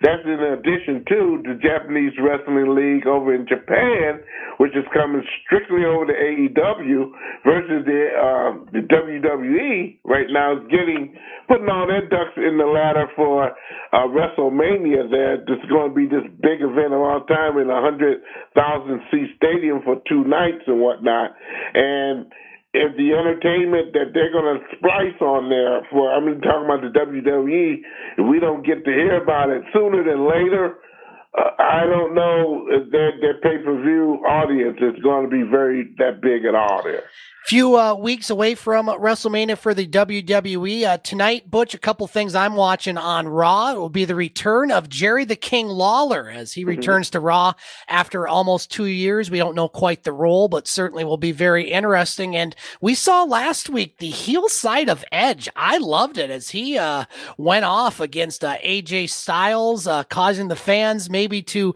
move into a heel mode. Uh, those are some of the things that I noticed from this past week. What are some of the things you're watching this week in the WWE? I don't oh, think Edge has any choice here. And why he's wrestling now and why is it so important, I have no idea here, okay? He's not making WWE even better. It's nice to see him and whatever it may be on some special guest occasions. But him out there wrestling and whatnot there, you know, he's taking a lot away from some of these younger kids that basically need the time and the space to to show their wares and whatnot. There, this guy's already been retired. I I don't understand it. That's like Steve Austin coming into play the, for Kevin Owens. Okay, yeah. and that, I heard that rumor coming on about there. Well, what's the point of it? Okay, do you know the point of it, Scott? I don't. I mean, uh, they've all been very accomplished, and they both have had serious injuries over the years. And all it takes is one botch, and uh, that could end your life. So I don't get it either, Butch. I know the WWE isn't hurting for talent right now as far as their roster, and so it doesn't make much sense to me. You know, as a longtime wrestling fan, do I love seeing them out there? Yes, but I just like seeing them out there talking or just uh, cutting a promo. They don't need to go on the ring at this point because they have too much to lose. Mm-hmm. Well, cutting the promos is nice, but you know, again, going out on the ring getting their rear end kicked for half an hour, forty five minutes, just to feed the crowd and feed your pocketbook there. I don't know. I, I hope it's very sensible for them and they profit very well and they come out there unscathed. But, you know, I'd rather see them put some of their NXT wrestlers in there that basically deserve the time and the space of part of WrestleMania to fill that show out where it can be somewhat legit there. I, I, you know, I don't see, I don't, I don't see, I don't see what what's coming out about it in in in their way. But we'll we'll find out in a couple more weeks, maybe two or three more weeks. We'll find out what the WWE is all about there because right now, uh, AEW Dynamite and also a Revolution, they're they're they're doing a thing that basically they're building their company up where they're in there for a long, long time. The only thing is holding AEW up that the WWE has standing contracts with a lot of these arenas, okay? Where right now AEW has to uh, kind of search and do what they have to do, such as they're using the the old forum to have one of their shows in Los Angeles, and it took them about two years to do that there. So they're having trouble in that amount there, but as long as they got that home base in Jacksonville, where they're using Daily's place to uh, do their business. They put on some good, reputable shows there. They do indeed. Butch, uh, we got a couple minutes left. Let's get to our thumbs up and thumbs down for the week. I will start just thumbs up. I have one tonight, and it involves uh, one of my favorite sports, soccer, and uh, the reaction to Russia's invasion of Ukraine, uh, not just with UEFA and FIFA suspending Russian teams from all competitions, but over the weekend, uh, fans, players, and officials united in gestures of support at many games across Europe Europe and North America as uh, fans threw or flew team colors uh, with Ukrainian flags. Uh, several Ukrainian stars were brought to tears by the outpouring of support, uh, notably Manchester City uh, Alexander Zinchenko and Everton's Vitaly Monynchenko, whose teams met in in a game in the Premier League, as well as Roman Yarmouk of Benfica, who received a standing ovation at his team's game in Lisbon. soccer sending a very powerful powerful message to the Ukrainian players and their compatriots. You are not alone. And I thought it was a very nice touch over the weekend. Butch Davis, your thumbs up and thumbs down for the week, sir. Uh, two swimmers in Oakland University here down here in southeastern Michigan are Ukrainians there on this swimming team, and they're getting ready to go into c- c- competition and whatnot. One is a a Horizon League record holder there. I forgot the name to put them in my pad there so I can write them down, but I'll have that ready for everybody on Wednesday here. Thumbs up to their swimming team and also the Ukrainians who are who need to. They said they need to be over there with their country fighting, but right now they can do the best thing by getting the word out and with all their compatriots in the uh, NCAA in in dealing with this particular uh, ordeal there. Uh, thumbs down to Mr. Ridley here for just being a bonehead. Yeah, very uh, dumb move by Calvin Ridley, an Alabama guy, Butch. That it pains me to say that, but uh, again, you got to know uh, the situation oh, at yeah. hand. Exactly. Butch Davis joining us on the game. A brand new edition of Butch on Sports will be on Wednesday and then over the weekend. Butch, as always, thank you for joining us tonight on this latest edition of the game. Have a great week, and we will talk to you next Monday night for our next edition. Surely will. Next week is going to be a bummer there. I mean, we're going to be talking about NCAA till it falls off your face. Yes, we will indeed. Uh, for Butch Davis and our special guest, uh, the voice of Laker hockey, Bill Crawford. My name is Scott Nason. Again, if you want to hear the two full two hour version of tonight's show, you can find it here in about 15 minutes or so on the website, thegamesportshow.podbean.com. Don't forget the Laker hockey show with Bill Crawford tomorrow at noon, right here on News Talk 14. 1500. We'll also have Soo Eagles hockey tomorrow night from Pullar Stadium as the Eagles resume their border battle against the Soo Thunderbirds. Pregame show 715 with yours truly and Rob Horn. That's going to do it for this Monday night edition of the game. We will talk to you next Monday night for our next edition here on News Talk 1400. Thanks for listening to the game on News Talk 1400 WKNW Sault Ste. Marie. Check us out next Monday at 6 for the Twin Sault's only local, regional, and national sports show. You can hear the podcast of the show and other broadcasts at thegamesportshow.com.